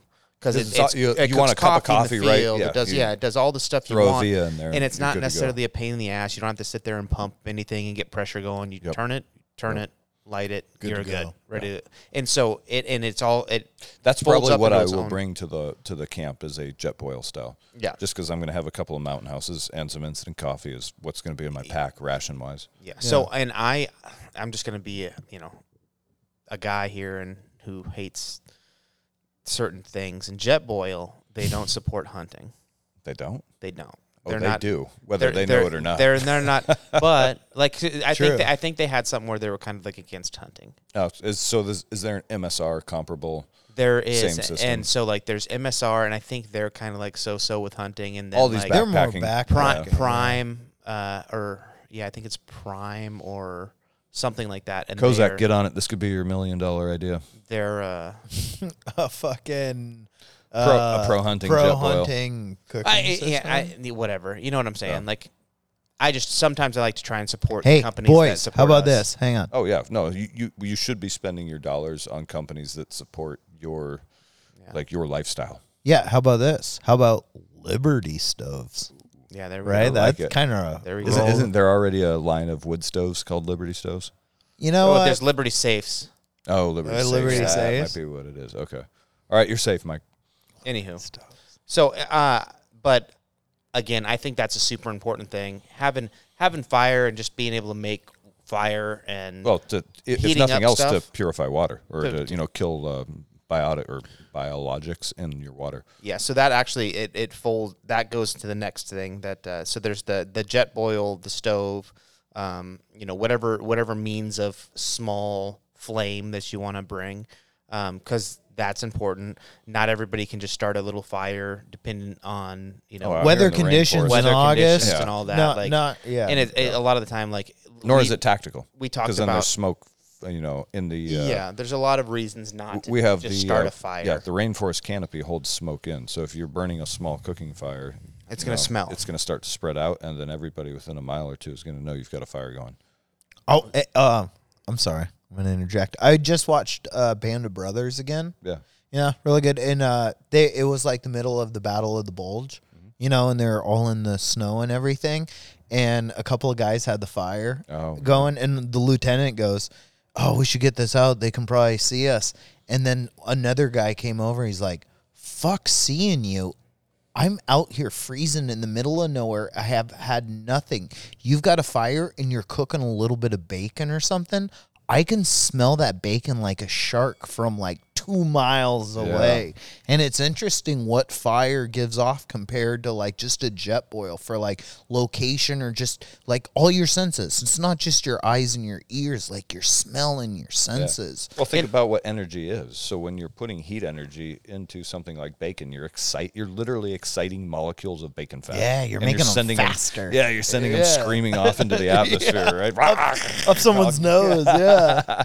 Well, I and this is completely like my theory, and I don't know. There's nothing I can say to back it up, but I think if we were to lose the grid and power went out, and we didn't have cell phones and and 5G and all that other Eyesight, stuff, ear smell. Oh, sorry. That that's that's the coming uh, apocalypse right now. Is NASA just released a warning the other day, literally just the other day, that a Solar flare? a massive solar flare may Yeah. knock out the internet this summer. And I was like, Hell yeah. This is this is like the next conspiracy that like the government. You know what I mean? Like The Only old girls They're- around the world they're- are screaming. Exactly. they're they're about to shut down all communication amongst citizens, and they're going to call it a solar flare. Download now, guys. yeah, yeah, backlog. Uh, yeah, the, the old podcast is going to take a hit. Um, Dude, we'll still do it. Say the world ends, we'll have these microphones here. and these earphones on, and nothing's gonna be Nothing, plugged nothing in. to plug them into. just just the wires routed under the couch. yeah, just plug them into a log, Um, yeah. and we'll we'll still do it. Today's topic, boys. Um, I'm hungry. yeah. Uh, rat rat dumplings. yeah. I want to try squirrel dumplings Squirrel so dumplings. bad, so Yeah. bad. Um, anyway, so the Jetboil, the camp stove, all that, um, super important. There's many different ones you can get and styles, and you know, hey, if you bring one and we haven't seen it, and um, we can all learn from each other. That's also another great thing that's happening because What do everybody's you going to think bring someone's gonna bring different that gear. we haven't seen? Well, I mean, I've never tried to have a dual fuel stove. Like, I don't, I don't have one. I, or I have you run seen the- those guys that have like those little solar tube stoves where they're like you put it in the sun, Yeah. and the sun shit. hits Cooks. it, and it yeah, you put a hot dog or veggies, Yeah. and you put it in the sun for a day, and it cooks your food. All Yeah. our uh, all our shower water in Afghanistan was just in big black rubber. Yeah, it absorbs like all the heat. giant rubber bags, yeah. yeah, So yeah. they- I did, I did a up school in Bellevue. stones. I did a school in Bellevue, and they they were trying to be as in, energy efficient as possible. And they would heat with radiators on the top of the roof. They'd heat with radiators the water, Yeah. and then that would go down and feed into the uh, um, uh, the f- foundation of the school or Yeah. the, like the cement. Uh, what do they call that? Uh, where they got the tubes running this Oh, Yeah, yeah, ra- it's heated. radiant, Ra- radiant, yeah, radiant heat. radiant heat. Yep. So they would have radiant heat, and they said that it would average like sixty degrees year round because of the radiant heat and the radiator on Yeah. the roof, Uh. and it, they would pump that down, so they only had to heat. Um, Yeah. That's so how a much, and it- geothermal pump Yeah. works. It's, not- yeah, all this. it's almost like the reverse of geothermal, where it's like Yeah. like atmospheric thermal Yeah. or whatever you want to call it. This is why uh, those time books are fun because it's like not only is it like entropy and stuff, but it takes in thermodynamics and like heat structures and I don't know. This that's off topic, but it's like Well, so here's another. Here's how like kind of same subject, but how retarded the Seattle City Council is. Is they yeah, they passed a law two years ago that says no new commercial buildings can use oh, natural, oh, natural gas. gas. yeah. So the hospital where I do a lot of work is in the design phase of another And like, many hospitals. large building. Yeah. And in order to provide their heating, they use natural gas boilers, which Yeah. they can now not design this building with a natural gas boiler. So they're looking at doubling the size of the electrical service, which would normally run a building this size, so that they can have this massive electrical service to their boiler, Yeah. which now a is putting their cost like through the roof. Like the electrical contract is going to be insane. I think the electrical contract alone for this right now may be 112 million dollars, and that's just that portion of the building. Hang on, let me finish. the other part of this, the grid can't support this. oh no. We are about like this is the kind. We're this taking is, dams This is the kind of construction that will put the grid into the shitter. Yeah. um, I don't and this is gonna happen in Portland. Don't worry about it. Yeah, Seattle's fine. Everything's good here, dude.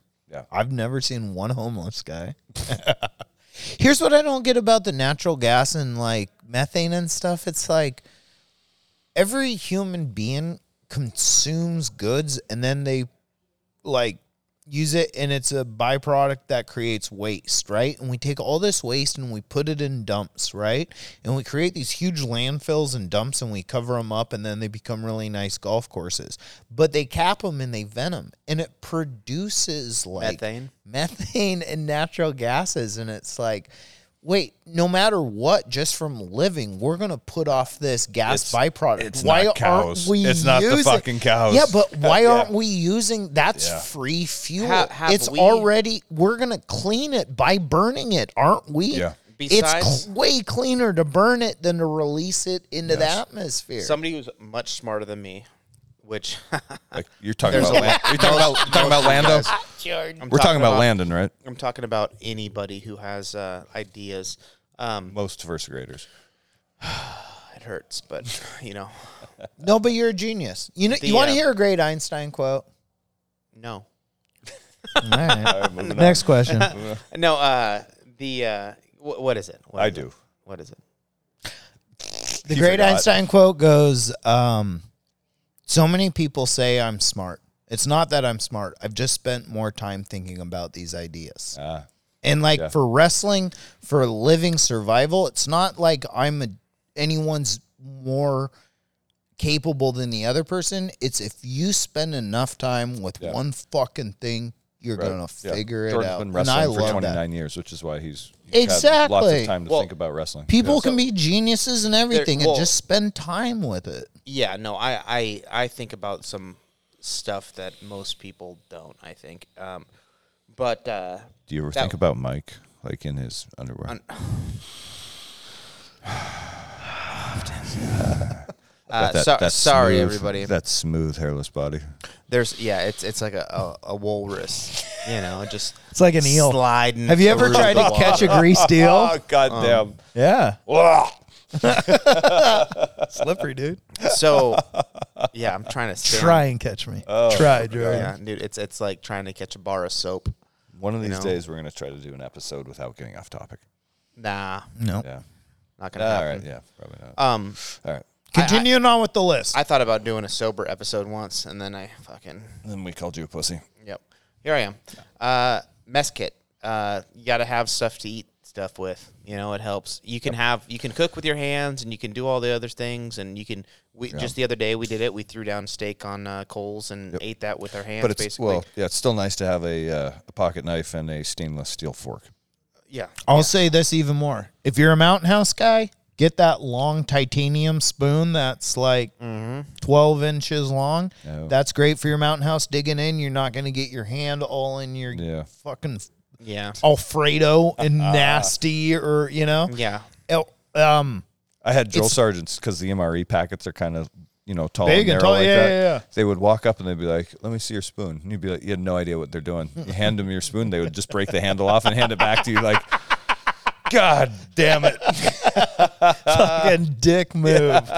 Dickest of dick move. Yeah. That's one of the best ten dollars you can spend if you're. Uh, those long spoons yeah and also uh having a knife i mean even if it's like your carry knife like a side knife make sure it's sharp you know the amount of times i've been hunting and it's like you're in the middle of nowhere and yeah you take a steak or you take some food in there you want to cut it summer sausage have a sharp knife a sharp knife and a long spoon will take you a long way Yeah, yeah. No, I was, I was actually thinking about like the first time he broke it off, and I looked at it with dismay.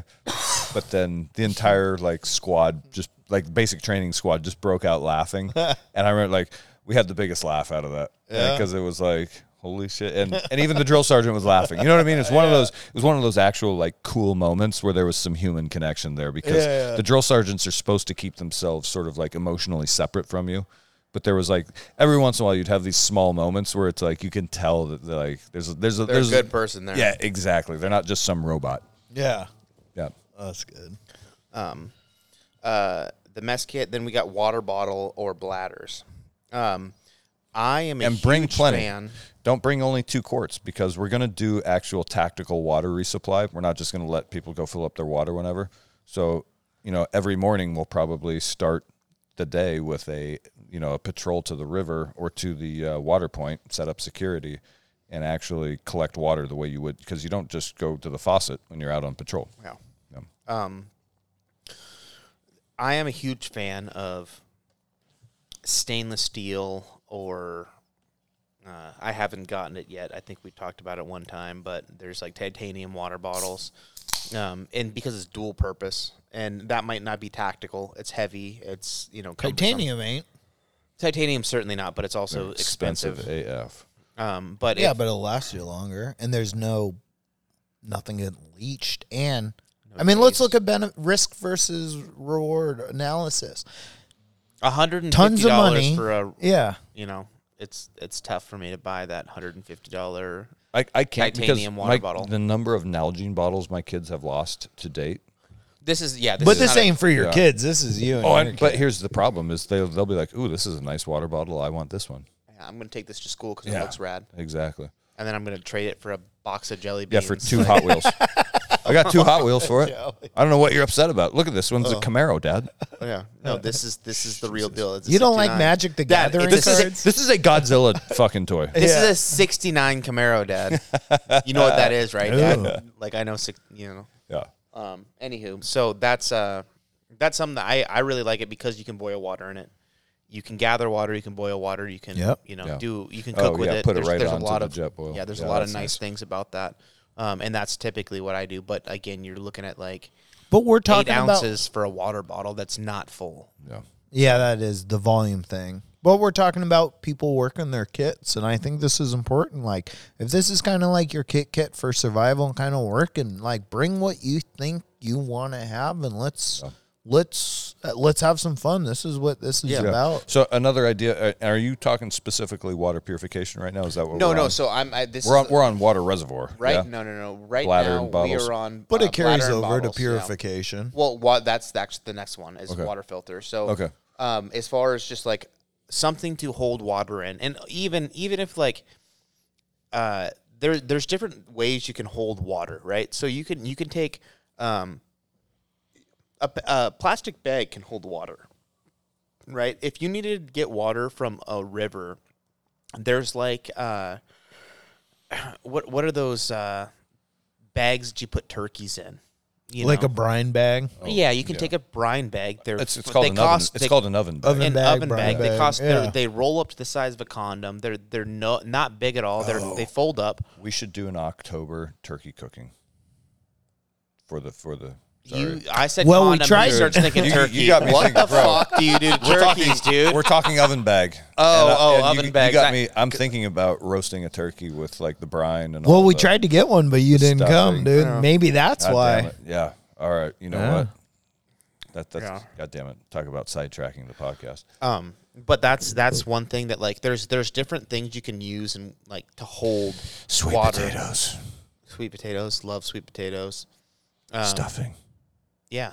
Anyway, Uh, I'll say something in regards to water is that kind of like we are talking about um, backpacking and stuff. Like for holding, bladders are great, um, but for if you're going to move with water, let's have a fixed container, whether it's an Nalgene bottle, even if you have an emptied out Aquafina bottle, having bladder type structures in your backpack is moving. Water's going to move in a fixed container. You give it a bladder and it kind of moves around as well. sloshes more. So, Well, I'm no, no, actually no, no, glad. no, no. Hang on, I'm glad Jordan brought up bladders and containers because that that's what I forgot earlier. Is you were talking about having like a smaller pack with you for day use.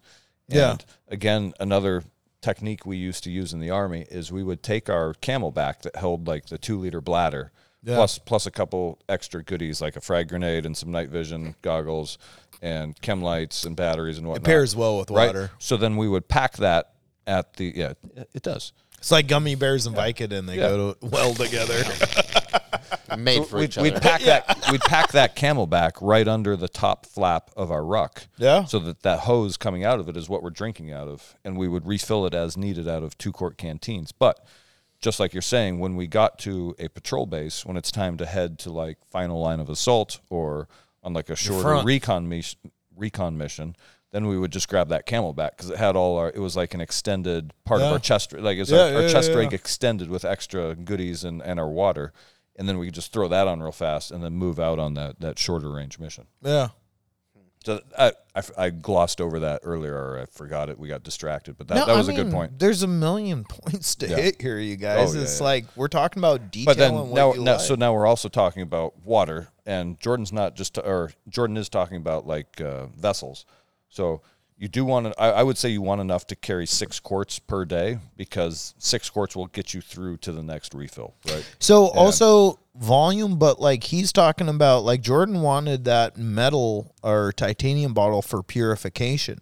So you can boil water to purify, and then so with these systems of holding water, you can also run filters. But but before we even get there, right? Like I Yeah. was trying to say, you you can literally use because sometimes you find water and then you move and you can't get back to water. And these are Yeah. like these are hypothetical situations that I haven't put myself in, right? Yeah, Well, so I haven't here. been. I've never. just I've never just gone, like we do when we hunt animals, if someone were actually hunting you, they're probably going to look near water. So being able to carry some move with you, move off of Yeah. water. Um, but like so, you know, there's you could take like at one point I was looking at getting just a um a trash can, just a small trash can, uh, like you see at like schools or whatever under teachers' desks and shit, um, an office trash can, uh, and filling that up with water and having Yeah. having a a framed backpack with a ledge where I could take and put all my stuff inside of that, and then if I needed to, I could pull it out in a couple um, dry sacks and set those dry sacks down, go down to a river or water source, fill that whole thing up, and move to where I need to go and have a, a source of water. And they have that with like the Yeah. gravity fed water systems, like that So hold like like, three, or Yeah. they, they hold like two gallons of water, and then you can feed. Yep. You take that, fill it up, bring it up to your tree, Yep. set it up, and now you have water that's relatively safe to drink, depending on what chemicals are in the water. Yep. So there's there's there's a bunch of different ways to purify water, and I want it's I think it's good for people to have like two. If you have a filter or a LifeStraw, that's that's kind of like Small one. micron filters. Yeah, but then you should also have either a bottle of iodine tabs, or we would even carry like the little brown vial of uh, uh, like eyedroppers with Clorox. And I think for, Bleach is better. per per quart you need one drop, one drop of Clorox per quart of water, and you have to shake it up and let it sit for like twenty minutes before you can drink it. But we were drinking water out of the Okefenokee Swamp down in Florida, and nobody got sick. Well, the, the nice Um, thing about that is you don't have to wait for it to cool down. Because I've Yeah. been on hikes where it's like, hey, Oh, you know what? yeah, I'm some- gonna I'm gonna some hot swamp water. hot water Ugh. out of out of a river, and you heat that thing up. You're like, you know what? I'm not quite sure of it. Yeah. I'm not up near the top of this. This is Yeah. established. If there's something dead up here, I'm gonna get sick. Um, so I've I've gotten water out of s- certain areas that I'm not. So I, I boiled it right, and I'm just like ah. But then I have to wait for an, Yeah. an hour You're drinking hot water then. before yeah, and it's like you know this this freaking 45 minute period where i i gather the water then i boil it then i let it do its thing and then i'm sitting there kind of hanging out and like if you need to move you need to move yeah. That's And- why I like filters. Like small micron filters to me are like the easiest way because it's like so many setups for like either bladders or bottles. You just fill up your source and you can sip through the filter. And then there's even things like SteriPens, which are like UV light pens you put in your Oh, water yeah. for 90 mm-hmm. seconds Yep. and it kills the bacteria. Now I've I've done those um in like beautiful mountain-esque areas, but like if it and was end three of the days shitting water. yeah, yeah, yeah. So if it was like the end of the world and I'm drinking out of the Snohomish River, I, I don't know what a SteriPen would do, but there I would try trust a small micron filter because like the idea of COVID and masks, right? They're like, oh, you want to pick the particulate out. Well, you want to pick that particulate out. You need a real That's the only thing small masks are good for, filter mask. water Yeah. yeah, yeah, no. But I mean, the- like, you have heavy duty level masks that can filter out small particulate. And that's what you're doing with water filters is you're getting a small enough filter that you're trying to stop bacteria, disease, particulate, stuff like that. yeah so there's like the msr guardian is like the the huge like everybody wants to spend the $320 for this this Is it a pump water one? filter that's a pump Yeah, yeah, and yeah. You, so you have things like that, and you can like literally, I think you could pump the water out of soda with that thing. It's oh, pretty yeah. impressive. You could get But motor oil the- and turn it into water. The problem with those is like it, it's coming through a bunch of like tiny little straws, and if that Gets clogged. straws, Get clogged well, not not for no because I mean yes they can get clogged, but they also have a back pump in that, so it it kind of cleans out Flush the system as Yeah. you're pumping. So every pump is also Yeah. pumping stuff back through it. Yep. Um, but if they get cold and they freeze, they crack and they're no good. Uh, yeah. just Same lost it. same with uh, So a, if the a temperature life goes save- below 32, then your your filter is now no good. Yeah, well, it, it could, gotta poss- sleep it could with it on possibly ya. No good, Yeah. right? So you don't. You don't That's why you want to just make sh- you got to back blow them. Those filters, it's important, just like a sprinkler system, and it's somewhere that There's freezes. Yeah, and that's something people don't think about. Yep. Because they'll they'll take a LifeStraw, they'll and they'll put it back in their Yep. their truck, and then it freezes overnight, and they don't think Ah, about it. They go to yeah. use it, and all Yep. of a sudden they got beaver fever because they, you know, just took That's a good some, point. I had, you know, I had beaver fever. I had beaver fever as Yeah, well. yeah. I drank glacier water. Yeah. I got giardia so bad. My parents are like, Mike, you are looking so svelte. and it's like, I don't feel good. And I'm just like, oh, yeah. Through my fat kid phase, all of a sudden I started losing weight after a hiking trip. That was a really good hike for you. yeah, yeah. You are looking good. Yeah, so Goddamn. that's that's one thing that uh, you know there there's obviously like pros and cons to all this stuff. Like you know you got the UV Yeah. filters, uh, the those lights, um, the SteriPen.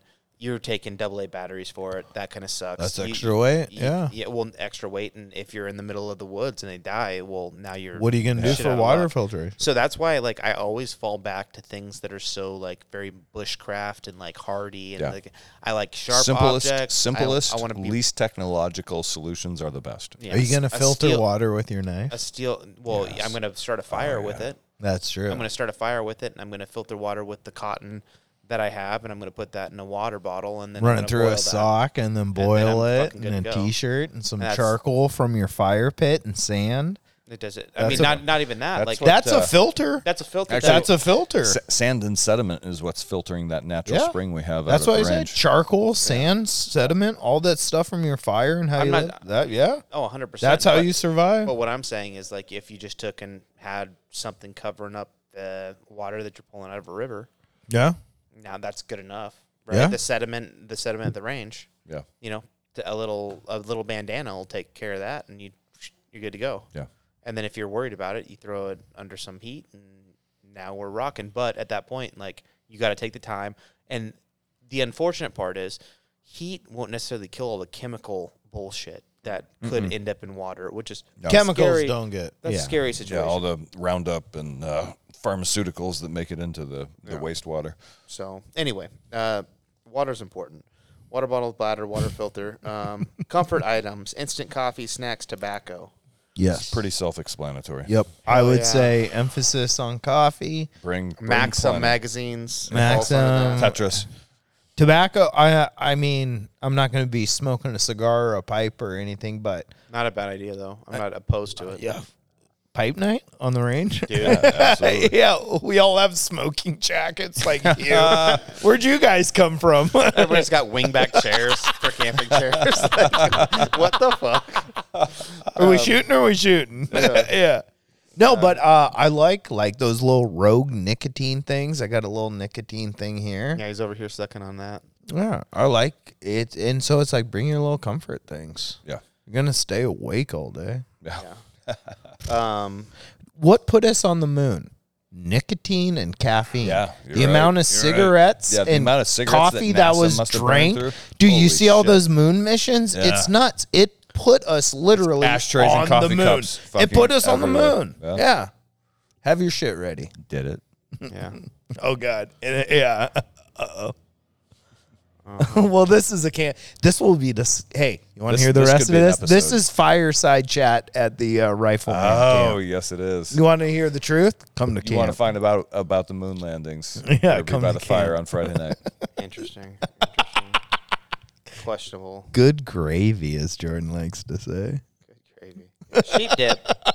Uh, battery uh, headlamp. Headlamp. Yep. Yep. Light. Uh, with a red lens recommended. Ooh, Yes. nice. Yep. Red So- lens does not carry through the forest, so you can see what's in front of you, but the Viet Cong don't see you from more than about twenty yards away. Well, and it doesn't it doesn't affect your night vision as Your well, night- right? Yep. Exactly. Yeah, it doesn't cause your eyes to constrict or your pupils to constrict. Your Now, eyes can I- just stay dilated? Once again, can I add on this? So, Yeah. hell no, dude. Because thank you. Uh, I'm feeling targeted. Um, I've gone to many a star parties with my dad because he's a space dork, and a lot of guys will take no, they'll take their headlamps and Jordan. That's a T-shirt. Space dork. He's a space dork. He's on. He wants to be on Space Force. Um, but like Jordan had a, like he said he went sleeping with a flashlight in his pocket and he rolled over and it clicked on and it burnt through his sleeping bag. A lot of people will take red tape and they'll put it over their flashlight to like or headlamp to give it like a red lens effect. So it filters out all the white light and it's uh. better for you and it melts and stuff. I, I, you'd be surprised the amount of people that want to do this kind of stuff for red lamps. So make sure either you have a red lamp You lens. can just buy a red lens headlamp. That's what I mean, pretty- yeah. Petzl makes them. They're easy to find. but people, you people will try and do it's it. just a, a normal lamp, a head, a head lamp that you can get from anywhere. And you click through the modes, and a lot of the time they'll have the red. But a lot of That's them, what we're they just talking have about, red right? blinkers for like uh, being emergency. seen on a bicycle. Oh, I'm talking about when you have a Yeah. red light, Yes. actually, like a couple hundred lumen light of red Yeah. is so much better for night, like than a white light. You know, Yes. you guys all know what I'm talking Yeah. about. But certain people just try and convert it with red tape and put it over. Get a red headlamp. Yeah, don't fuck around. Uh, It helps with blood too. Batteries for optics and headlamps. Yep. So batteries. Spare batteries. um, self-explanatory. We talked about the compass a little bit. Multi-tool, Gerber, Oh, yeah. Leatherman, etc. Because you always need tools, and I love that uh, when we were talking uh, everyday carry and uh, what was it like apocalypse scenarios, you're talking about having like no shit pliers in your pocket. Yeah. like some some actual like real deal construction site. They're miniatures, but they're real tools. Yeah. And so, at the very least, you should have like a Gerber or a Leatherman, or I have that uh, like Victorinox one. Um, but but have some, and you can kind of game it to your equipment, right? So now that we're finding more and more Torx bolts on stuff, I need to find some sort of a pocket tool that has some Torx heads on it because it used to be Phillips head slot head. Now we're starting to see a lot of Torx heads. Well, this goes well, also. we, we had that happen. But having, uh, you know, last uh, weekend, two two people about the same amount of uh, uh, shots. Yeah. Uh, we had one guy with his uh, uh, light off his rifle falling off, Oh, that's right. and Yeah. then somebody else with their optics starting to get loose.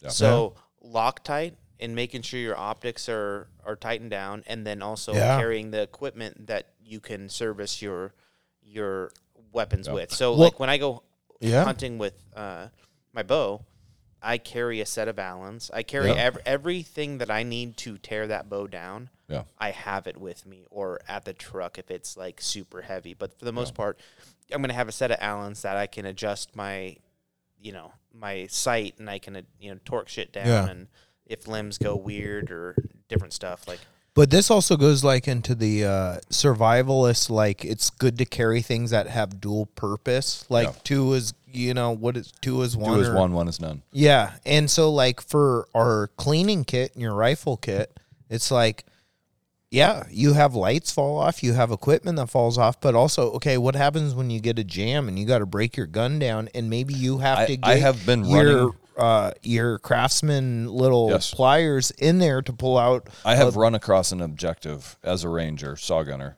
with my saw in pieces, with like op rods and springs hanging out of my pockets, with with the same Victorinox uh, multi tool that's in my chest rig right now. Yeah. like trying to dig casings that were buried in the chamber out. Yeah. as I'm following my squad like across the target. what is there is Yeah. there a uh, And I eventually got like my squad leaders yelling at me to get the gun into action. I'm like, dude, I've got, I literally have it it down to its bare pieces, trying to figure out what the fuck is wrong with it. And I finally found this piece of link that got somehow wedged into the chamber. Was able to get it out with the needle nose on those on that multi tool, and then put the whole gun back together and got it back into action on the objective. Yeah, yeah, having Now- multiple things. Yeah. Yeah, I don't know that you want to go down in the weeds of like which multi tool you believe is superior or anything like that. But I, I, would, I don't just whatever one. I don't give a shit. Yeah. It have a slot head screwdriver, a Phillips head screwdriver, a knife, a file, some uh, needle nose pliers, and some wire cutters.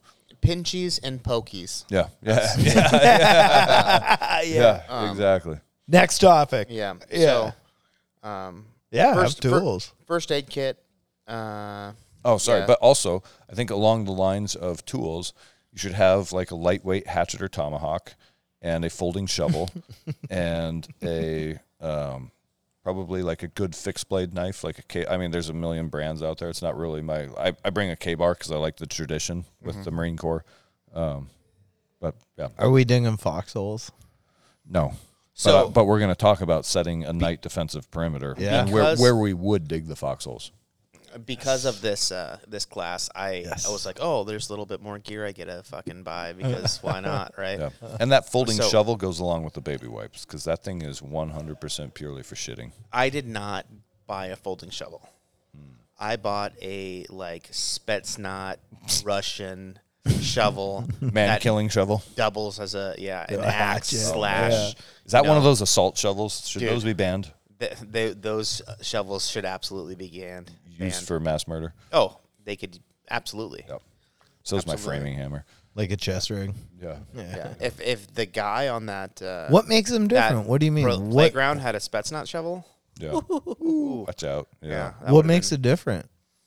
What's a Spetsnaz shovel? Uh, I don't it's, know. It's just it's a normal like you know it just does. I have a like a micro folding shovel. trench shovel. So, So like, it's- yeah, it's a in trench World shovel. War One, the trench shovels had a blade on one side because Yeah, was meant I to got- be like everything yeah. had like a double use as a club. yeah, yeah, yeah. yeah, it's- prior to World everything War is II. like bludgeoning as well, right? It's Like, got like an extra spike. yeah, so yeah. basically Exactly. it's it's sharp and Your and bolt gun has a spike on the end of it, just yeah, in yeah, case. yeah, yeah. the first thing I did with this, I got it. You know, I ordered it and I got to my house and I pull it out and I'm like, oh, you know, like looking at it and like this is this is cool and I shouldn't have bought it, but I'm gonna go and now and now I'm gonna go cut branches down. And I literally took this shovel and started like hacking at stuff like it was a um, Tomahawk. tomahawk, you yeah, know, like a machete. yeah, and I just cut the shit out of like a bunch of bushes and like it was like this thing works. It's this thing works for that. This is, why Holy the- crap. Dude, this this is why the neighbor kids don't come over. Dude, this guy, when I picked him up for turkey hunting, I pull up and he comes out with like a six foot long, like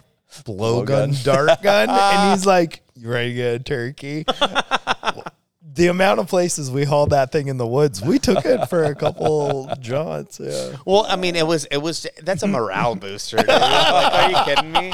That's fun. It was a good oh, time. Like we, we were Goddamn. shooting at a camp, and then it was like, dude, those oh, little rabbits, we're gonna oh, get Oh, we took a it out rabbits, looking dude. for rabbits. That would have been perfect, dude. If we would have gotten a rabbit with that, oh Fuck yeah. it would have been the coolest. Yeah, Yeah, You but the video or for a it- turkey with that. Oh, oh yeah, good luck. But the video for it is Couldn't get like a turkey with guy, 12 gauge. a guy killing a bear with this blowgun. Could you imagine? Uh, Greg like, keeps sending those those clips of like the guy hunting bears with a blowgun. Yeah, but what does that say for our crew? It's like, dude, I used this to kill a bear, and it's like my crew, a small game rabbit. ping. Three three hundred win mag for a bear. Yeah, yeah, yeah. and it's like we're killing like squirrels. Yeah, I, I used a 300 win mag to kill that grouse that one time. So that's yeah, we're polar opposites of this guy.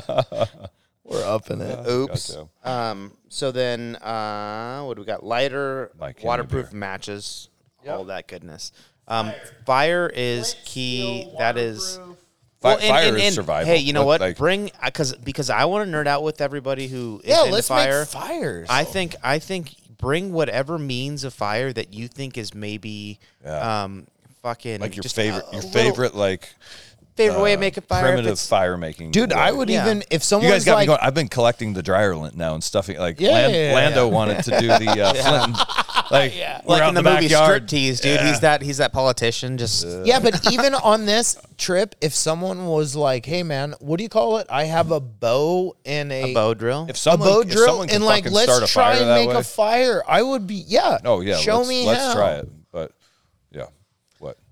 But yeah. Jordan wants cocaine. I think Yeah. he just he's- he's pointed pointing at at his his nose. Booger sugar. No, we got Very booger sugar. awkwardly. That's Do how I you have- start fires. That's how you make a fire. Right? Yeah. Okay. Um, no, you're Or good. you just want some coke? All of it. All right. Yeah, sorry. I said I was looking for Adderall at the river, right? That's all my bad. Five dollars a pill, he says. Blues. Um, so blues. Yeah, everybody knows what's up with that. We're getting way wild here, huh? I feel like we're nailing it. Um, I think so. this is pretty professional. Podcast, Fire starter. Podcast America enjoys this. yeah, go on. Let's uh, nail this list. torch, torch lighters are our Torch. ad. Torch Uh, lighters. yeah, torch. What? Yeah, you've never used Like a the little- long ones used for a barbecue? No, like the like, and it like makes a Oh, like- torch. like a- Oh, like a oh, cigar yeah, lighter. yeah, Like yeah. a cigar lighter. Cigar yeah, those Are, lighter. those are rad. Um, Zippos are cool. Zippos. Are, Zippo's nice because if you carry a Zippo, a lot of times you carry extra fuel. fuel. And what is extra Is fuel? Zippo fuel the same? Is it white fuel? Like It's goes in your kerosene. stove? It's Okay. kerosene based, so it's Okay. more like a diesel than it would be a gas. Whereas I- a white gas, I wish burns hot. this podcast could be sponsored by Bic lighters Mm. because I think the Bic lighter and no other lighter is as good as a Bic. what? Yeah.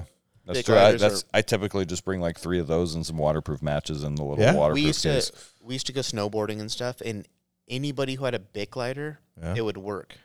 And anybody who had any other bullshit lighter that was like you know the clear ones and stuff, yeah, yeah. those things would always just get. Uh, yeah. Yeah, Bic work. I mean, Bic just seemed to work If better. you want, if you if want they to get smoke wet, pot while you're skiing, you gotta have a Bic. that's not what we were doing. Oh. If you want to write a grocery list or have a good lighter, Bic pen or lighter. Yeah, I just I'm a big fan of the Bic. Um, as far as like a disposable lighter, yeah. um, Agreed. Then, like you said, like there's inserts you can get because the one bummer about um, uh, Zippo lighters is that the if you don't use it, It dries out. it dries out. Yeah, absolutely. But absolutely. they, they have cartridges that turn it into the torch lighters, and they also have. oh, that's cool. yeah, so that's kind of nice because the it's other thing I was thinking about is how, like I have a food saver, right? So I can put matches in a food saver. I could put a Vacuum Bic lighter it. in a food saver, yeah, and I could vacuum seal a lot of this shit. Yeah. just so it is not affected by adverse weather or getting dunked in a river or Yeah. whatnot. Yeah. So there's there's different fire starters too. Like so, if you go lighter, you go um, like you said, flint and steel. If somebody wants to bring that and go show people that, you know, you can do um, piston fire or the piston starters. have you ever done those? I've never. I want to. I like to have get one. Do you? the amount of bruises I have on my palm from them are like you just put that charred And cloth in and you jack it. strike it. Yeah. Dude, the amount of back pressure that piston creates, it's like Enough to make fire. it's like trying to slam this bottle as hard as you can with your palm. Uh-huh. And it just dude, I had bruises. I don't like those piston lighters. I I want to. I want to try one. I'll bring it's your tell you absolutely. what, I'll give you one. Next podcast, Yeah. you got a piston lighter. Yeah, because uh, the char cloth thing is pretty cool. I think. Yeah. You know, and that's where the taking cotton. If you need to take cotton or you want shirts like that, and you need to have something that can help start a fire. Apparently, that's Char something cloth that's bullshit. yeah. If you're gonna get bruised, but you know what? I'd rather be bruised and warm than fucking not and cold. Yeah. So having that and the ability to cook, fire is everything. Uh, fire is life, and that's that. Yeah. Um, There's also the old uh, Boy Scout adage that you've never felt lonely when you're sitting around a fire, because that that's a big part of being out in the wilderness. Is you start, you start to feel that loneliness, and when you have a fire, there's there's noise and light, and it kind of like you Your spirit's lifted. Yeah. hundred percent. Yeah. Gives you purpose. You're like, I did something. I can survive. I have heat. I have cooking. I have everything. yeah It's yeah. Now, It's and- life. Fire is life. yeah, fire's fire's awesome. Uh, Fire good. I, I- that's the thing that like I think about fire and then I think about like tactically like is a fire a smart thing to have in a situation where like no you're at no war, that right? that's why I'm saying we're going administrative and lighting a fire and having fun, but you would not light a fire in a tactical situation. um let's see lighter matches knife I love sharp knives Yes, you do. I think we Um, kind of covered. we- we knife kinda enough. covered it. Yeah, knife. Move on. hatchet folding shovel Yeah. Baby wipes we covered oh, we covered that. Or bath. mm-hmm. My that's what I grew up. Yeah. My dad growing up That's, like that's- he's the like, army go calls it take a same thing. whore yeah, bath. go take a horse bath. Yeah, means grab a washcloth, pits, crotch, feet. yeah. Get your genitals and stink cess. we're actually bringing one in to show A whore. um, All right, guys. This is Bambi, and yeah. Tammy. the no touch areas are yeah sugar cane's down the way so don't worry she's got a ride home um Shabazz. yeah yeah. I pity the fool. Uh, pocket-sized notebook. Yep. So what's what's That, going that on here? ties into land navigation and also communications, which I don't think we'll get into communications this year. That's part of 2024 training that I'm kind of working on developing. So, but it will be for land navigation because you need to have the ability to write down azimuths and grid coordinates and radio call signs and blah blah. blah. There, there's always things that you should be kind of taking, especially if you're in a leadership position, because there's so much stress. Um, and actually, even now in construction, if uh, if you were to work for me, you would find that I have a little pocket notebook tucked away in my shirt pocket all the time, because I just know that there's so much going on that I'm gonna forget little minutia. So I'm constantly writing down little notes to myself.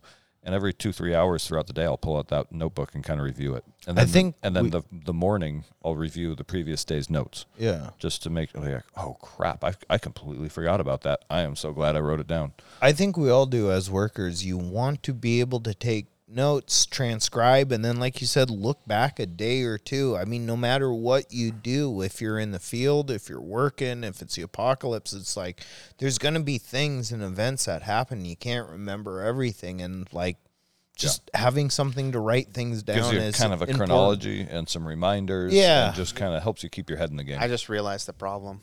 what? Never take notes. No, I'm I'm I'm looking at. I got two beers here, and you guys have four. Can you pass me one? Yeah, yeah. You, you want one of those uh, Kozak like- Strength Bloody Marys? Why do I feel so alert right now? I feel like I'm running this. It's wild. All right. Oh God. Well, you are running this, so speak of the devil. Um, Send the next. Uh, So ballpoint pen, sharpie pencil yep. goes exactly Yep, with land that. navigation. No so there's that, and You guys then don't want to detail that one out. yeah. So I prefer. when I was 14, I found my favorite pencil, Actually, and you I've know what? never. Here- me- here's what I will say. oh is I- shit! here yeah. we go. No, no, no. all, all I'm going to say is I ordered a bunch of uh, topo maps for all the students. Oh, And nice. So have, having a mechanical pencil will be advantageous instead of a like a yellow sharpie. Well, isn't there Rite in the Rain pins that work well too? Or yeah, you know what? Well, I'll have to figure out which type of pen pencil works best on those maps. Actually, guys- and then There's we'll, a I'll space email it out pen. to everybody. Dude, I Yeah. got the There's one a you s- can the- write the upside fi- down the for my fi- uncle this Christmas. so the Fisher space is it- the pen. space pen. was is made- it called a pencil? You know, no, No, no. So no. that that so that's that's the Wait, you funny know thing. about this? Oh, And- that's, that's the classic joke. Yeah, I know. NASA spent 10 million to develop a pen that could write in zero gravity, and the Russians used a pencil. pencil. Yeah. Fucking idiots. But America's better, so we Those- developed those a pen dumb that writes fucking upside Russians. down. Yeah. I have a pressurized pen that works in zero G. What up, Ru- Putin? Yeah. well, we have. You know, never mind. We have Um, superior pen. technology. Suggested slash optional uh, is the next category here. Um, so we got waterproof bag or waterproof inner bag and Ziplocs for all your gear inside your pack. Yes. So That way it won't I- get wet. inside the yeah, because we're gonna do a river crossing. yeah. Um, oh, so that was yeah, that was I must have so skipped y- that. your backpack may become partially submerged, and what that that waterproof bag does, if you're you've got all your stuff that would be inside the main bag of your pack packed inside a waterproof bag, there's a couple of things you can do. One, when you establish your patrol base, you can just pull that waterproof bag out and leave only mission essential equipment. So all your food and sleeping equipment, camp stove, whatnot, gets left in a central location. So then, if let's say you're just on a simple water resupply, now you've got a whole bunch of canteens in your backpack that you're headed to go fill up. You've got the whole squad's canteens. So you pull that, that waterproof bag out. Now all you've got in there is canteens. Or if you're headed into an assault line, you put all the machine gun rounds in there, you put your mortar rounds in there, and you're leaving sort of those like uh, living supplies back at the patrol base that you'll collect later. So you're not hauling all that weight all that way. All, so so let, let me let me just But then there's a second school of thought, which is maybe you don't exfil back to the patrol base. Maybe your exfil is is off axis, what does exfil mean? exfiltration after the after the mission. Okay. So you're not you're not occupying that territory because you're a guerrilla force. So you're gonna have Get the to fuck out. exactly. You're gonna have to beat feet afterwards. So- strike first, strike hard, yeah, and so get if, the if, fuck if out. you're not if you're not going back to your what they would call an objective rally point or a patrol base, then you have to bring all your equipment to the objective so that you can head off on a different azimuth out of there, and not retrace your steps. Food for thought. yeah, I mean that's Many the the, the considerations are so fucking like endless. endless. and that's that's why like I love um, war gaming like stuff like this and just with buddies, right? Yeah. Like we, you know, we'll talk about me and Tyler McKinstry will talk about this for hours, and oh hours, and yeah hours. yeah. Backpacks. We'll just go, oh, you know, what if, what if, what if, you know, um, but that's that's one thing about the backpack. You know, that's why having certain bags make a difference. So like again, I'm a Kifaru fucking junkie. So they have different bags. Like one's called the um, the straight jacket, and it's two panels that kind of fold in, and then a panel that folds over the top of it. And when you need to carry a 55 gallon Oh, drum, so it's like expandable. you open those two up, and you that pocket ends up being a shelf, and you put a you could literally fit a drum in the side of that thing, and you could carry it. And not to say I'm going to carry, you know, 800 pounds of water or whatever, but the ability to do such is like having uh, certain bags like make things more maneuverable. Yeah. So when you said like you have like a camp bag or a you know I'm gonna set up my location. I'm gonna pull this out and I'm gonna be able to move down. To be able to do that and have it work quickly is really nice. So um, you can have, I mean, they make 120 liter dry bags, right? And you take and throw all your shit in that. Yep. That is your camp bag. You pull that out, whoosh, dump it wherever your camp's going to be with Yep. your sleep system, your tent, and you know your food. Yeah. And then you can take the little little bit, pack that up, and now you have a day bag that you can rip down to the river real easy like. Yeah. And you're gonna climb down the river to the river, or you're gonna hike up this ravine, or you know whatever you have to do, so you can you can move really easy. And then I don't know. I'm just a big fan of bags. Bring cool stuff. Uh, there's there's just different things that you can do with different bags, and um, not all are created equal. Is I guess what I'm saying. Also, like I think we can keep saying, like, bring your shit and use it. Like, I'm excited to see what other people use besides myself. I think I have my own little system, but like, I want, I'm, I like seeing what you bring, Jordan, and what you have, Tobin. When you got your mystery ranch, I started looking at backpacks again. I'm like, my shit's, my stuff ah, sucks. so I need something better. And it's They're all like, they're all just yeah, it's fun. They're all to- a good It's frame fun with a good bag. geek out on. Like, So- bring your cool but- stuff. Let me see. Yeah, well, and that's part of the thing is like I thought they were all the same, and they're not. Hmm. The fact of the matter is, like, I have a bag that is a 26 inch frame, mm-hmm. right? And I find when I'm ripping through like brush, that it I get caught up, Yeah. and I am louder, I'm slower, and it's just Yeah. I get worn out more because I have to duck down that much further. Yeah. Whereas with a 22 inch So for frame, yeah, for day hunting out on the peninsula, you want like your little binocular chest case and uh, a 22 inch frame, like like a CamelBak or a small Fan No, of like a there's- small day size frame pack. there's a legitimate Yeah, frame okay. pack that you could have that would it would just handle much easier in the woods. Got it. versus it because I mean I m- the backpack that we went hunting with in Eastern Washington Yeah, that's great for Eastern Washington. I can Right. carry that all over the place. doesn't I'm not work gonna. on the peninsula. but when you're yeah when you're in the thick stuff, it's like oh this is kind of like cumbersome, and I'm lifting stuff up. I'm yep. ripping through different things. It's ripping my jacket because it's not clearing. Like there's Yeah. there's problems when you have certain stuff, um, and it's just it's all location based, you know. That and makes sense. there's there's a lot of a lot of fun stuff that uh, I like to get in the weeds with. Um, then the Baofeng, that's Yeah, something that we can Optional possibly because bring. I don't think we're gonna get too deep into Beowulf. communications. But what's coming for next year is um, learning how to use a simple two way radio and use a simplex channel to set up a like a, uh, a field expedient uh, antenna that extends your range with a very simple transmitter. And uh, we'll probably combine that with land navigation at some point to where, you know, one of our final courses of the year will be we'll give you land navigation points like grid coordinates to where you'll have to go out, set up your antenna, make a com shot back to where we are at the parking area, call in your, uh, you know, imagine I'll pound a grade uh, a grade stake into the ground with like a five digit number on it, right? So you have to set up your antenna, get a com shot back to the uh, staging area to authenticate your position. At which point we'll transmit your next point via uh, that that two way communication, and you know what I mean. We'll run we'll run. It'll be like a land navigation slash communication course. Yeah, that would be I like that. unreal. That'd be a fun one. That'd be super fun. And that like and you're you're trying to get training Northwest to kind of go that route, huh? Yeah, I think. Um, well, I'll, I'll go ahead and say it. We're we're going to kind of scale back on firearms a little bit, but also scale up on other aspects because I I think a lot of people, along with that, like they want their plate carrier and three magazines and a strobe light on top of their helmet, and they think that's being ready, and that's just one part. It's Yeah. there, there's a whole lot of other skills that go into being ready to defend your community or, or def, you know what I mean? Like this hypothetical situations, or if you want to talk about zombie apocalypses, it's it's more than just guns and ammo.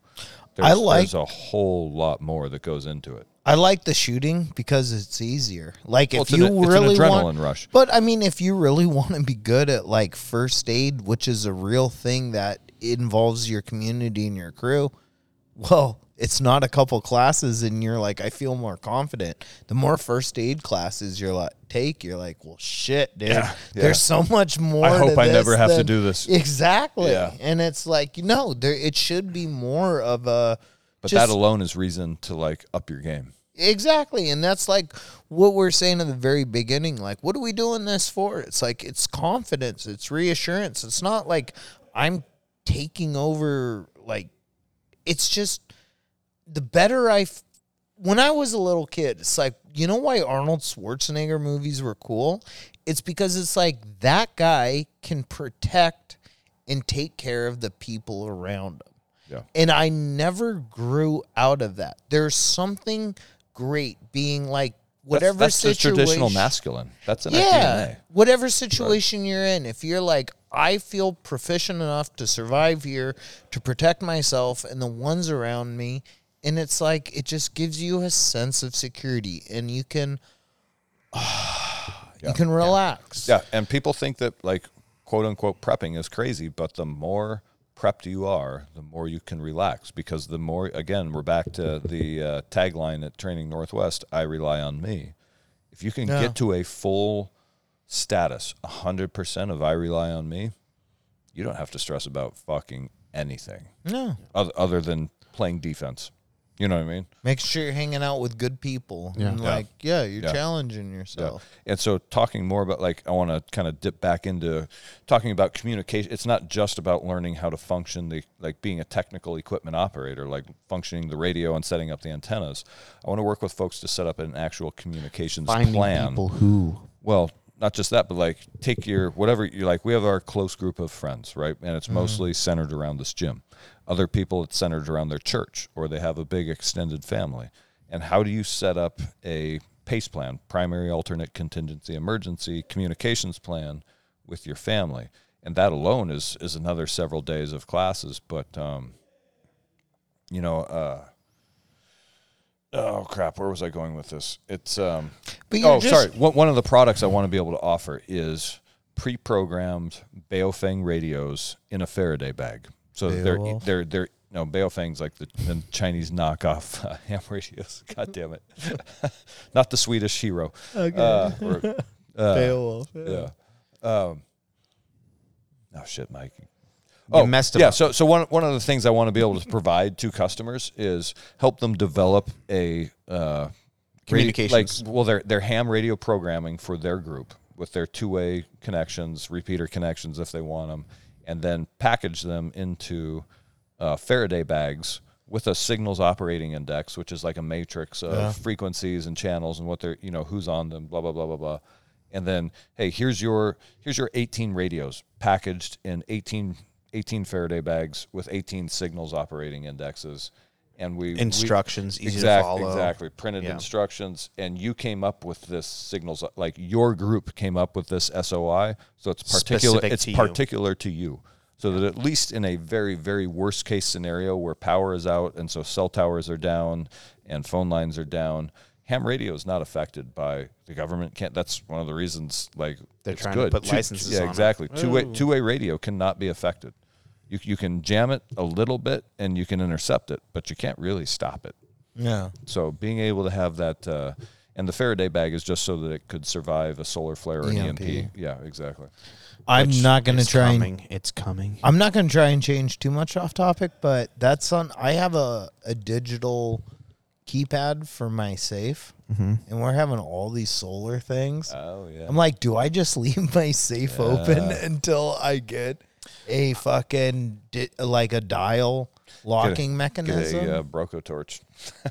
Uh, that's what I mean. Yeah. It's like, No, that- I, that's a- that's a what do you do? point. You break into it. That's What a if? really good point. That I I, don't think about this I've never lot. thought about, and I wonder how much of the gun community because I, I also have digital buttons on my safe. yeah. Yeah, and I don't leave any of my guns out. Everything is under lock No, and key. exactly. Yeah. All my shit's in there, and it's like the the sun goes in eleven year cycles of high intensity, and we're in the peak of that eleven year cycle. I mean, it goes on so many other things, but every eleven years, it really goes up, down, up, down, and just it seems crazy. And I don't know. Well, You follow Buffalo, you follow the sun. Be prepared. Do you, you guys, do you guys like brucellosis? I love brucellosis. Um, Yeah, I mean, we can keep going on this. There's a couple more. Yeah, let's hear it. There- okay, so we got Last uh, one's five minutes. Let's Yeah. finish All right, this let's do up. it. All right, I let's got knock this spaghetti out. in a pot. Let's yeah, go home. Mike's getting I hungry. got to paint a car and put a sticker on. Let's go. Okay, so we got the Baofeng, uh, 50 feet of paracord. Self-explanatory. Just for making Bring some shelters. rope. Bring yeah, bring Yeah. bring your bring your uh, poncho. Cordage. Yeah, your lightweight Some sort of- nylon tarp and some your sort of cordage. Um, there you go. Uh, poncho. That's the next thing. Um, exercise. Oh, here Do there it is, there before it you is. come. yeah, boys, this is going to be three Yeah. long days. yeah, do it before E- you even come. though I'm not going to make you carry your packs all over creation, you are going to be freaking tired by Sunday. Yeah, yeah. That's You will uh, have more fun the more fit you are. do we get to wrestle And at I- all? I Jordan, guarantee- I here's- would like. I'm going to call it right now because I'm not going to call them out in front of the group. At least a couple of you guys coming out are going to be out of shape, and by Sunday you are going to be in the hurt locker and not having fun, and everybody's going to know it. And we're going to continue on without you. I got to ride a huffy until this starts. Yeah, um, knee pads. highly recommended because of the alternate shooting positions, and the range is now gravel. It's hard. It's a hard surface, so kneeling, Good prone, like the fetal position, like all these positions you have to get into uh, do these different, uh, you know, alternate shooting positions. Knee pads are a great idea. Nailed it. Um, so all of this stuff needs to be able to fit in one backpack. You must ha- it must all be on. Like you must be able to put everything on and walk down to the river. Let's say One this. one trip No- For no three run. days, what do you think's adequate poundage wise? Because I've done backpacking. You fucking, you backpack and killed things. You backpack and killed people. So let's go. What do you think poundage wise? Like for a three day adventure, I would say like You might be up to sixty five. 60 days with ammunition. and Sixty water. to eighty pounds is Yeah. kind of not out of the ballpark. That Yeah. kind of seems like ooh, that's gonna what I'm expecting. Yeah, it's gonna be rough. I was Yeah. telling these guys at the range, uh, maybe it was yesterday, that you know a couple of guys wore their plate carriers out to class yesterday, which is good. Again, I want them to I'm feel the weight and the mobility restrictions. And I was saying, you know, they're they're probably wearing an extra twenty pounds of gear because of the the plate hanger and the plates and the magazines and whatnot. When I was a SAW gunner in Afghanistan, we had to weigh ourselves in because at that that high altitude, the thin air can only support Oh, yeah. so much. The Chinook can only put so many uh, yeah. pounds in its payload. The And- atmosphere's thinner. You Yeah. can't you can't hover like you Yeah, can in exactly. Alaska in the So we- winter. For Yeah. QRF, when we were on QRF duty, we had to weigh in with all our gear to figure Yeah. out the loadouts of the aircraft. I was carrying 85 pounds of equipment. That sounds about That's right. fucking brutal. I've elk hunted with ninety pounds. Have you really? Like, Yeah, that is dude, what do you do if you get an animal? You're like, I leave my entire camp. I take two trips back and forth. Yeah. It's like I'm looking at like five days to get this animal out of here. Wow. But that's yeah, it. you just I drink mean, that 24 pack and Yeah. Oh, goddamn. yeah, that's that's about it though. Yeah, we ran through the whole Whole packing list. we ran through the whole Well, packing this list and this was a hell of an episode, but I feel like it needed to be talked about because it's like we got this cool camp coming up, and it's like the things we're starting to do. You guys are excited. I'm stressing. I'm this is what I do excited, with all these classes. It's like they have. I'm like, God damn it, it has to be perfect. So now it's this huge. Stress But as ball. an instructor, it's nice. Like you get to see the things that us as students think about. Like Yeah. we go through our own little experiences. Like Jordan and I like hunting, and we put ourselves in these little, you know, occupations. But it's like, like when we do the shooting, it's like cool. I've shot my AR. I'm proficient with the safety and the trigger and all this. But then you do the stress test, and it's like, oh, I'm kind of fumbling up. I'm not shooting on the paper where I thought I would. This is kind of like a stress test for your gear. So whether like you think like shooting's important or having your gear and hunting's important, this is kind of like what we all preach and like let's get our lessons stuff will be learned. yeah, and push it a little bit and learn where we're strong and learn where we're fucking weak. And you know what? The next time we do this, I bet all of the people that have done it the first time are even more proficient and stronger their second time. This is only going to create growth and better people from it. I love it. Absolutely. And I think uh, on that note, we will see you all next week.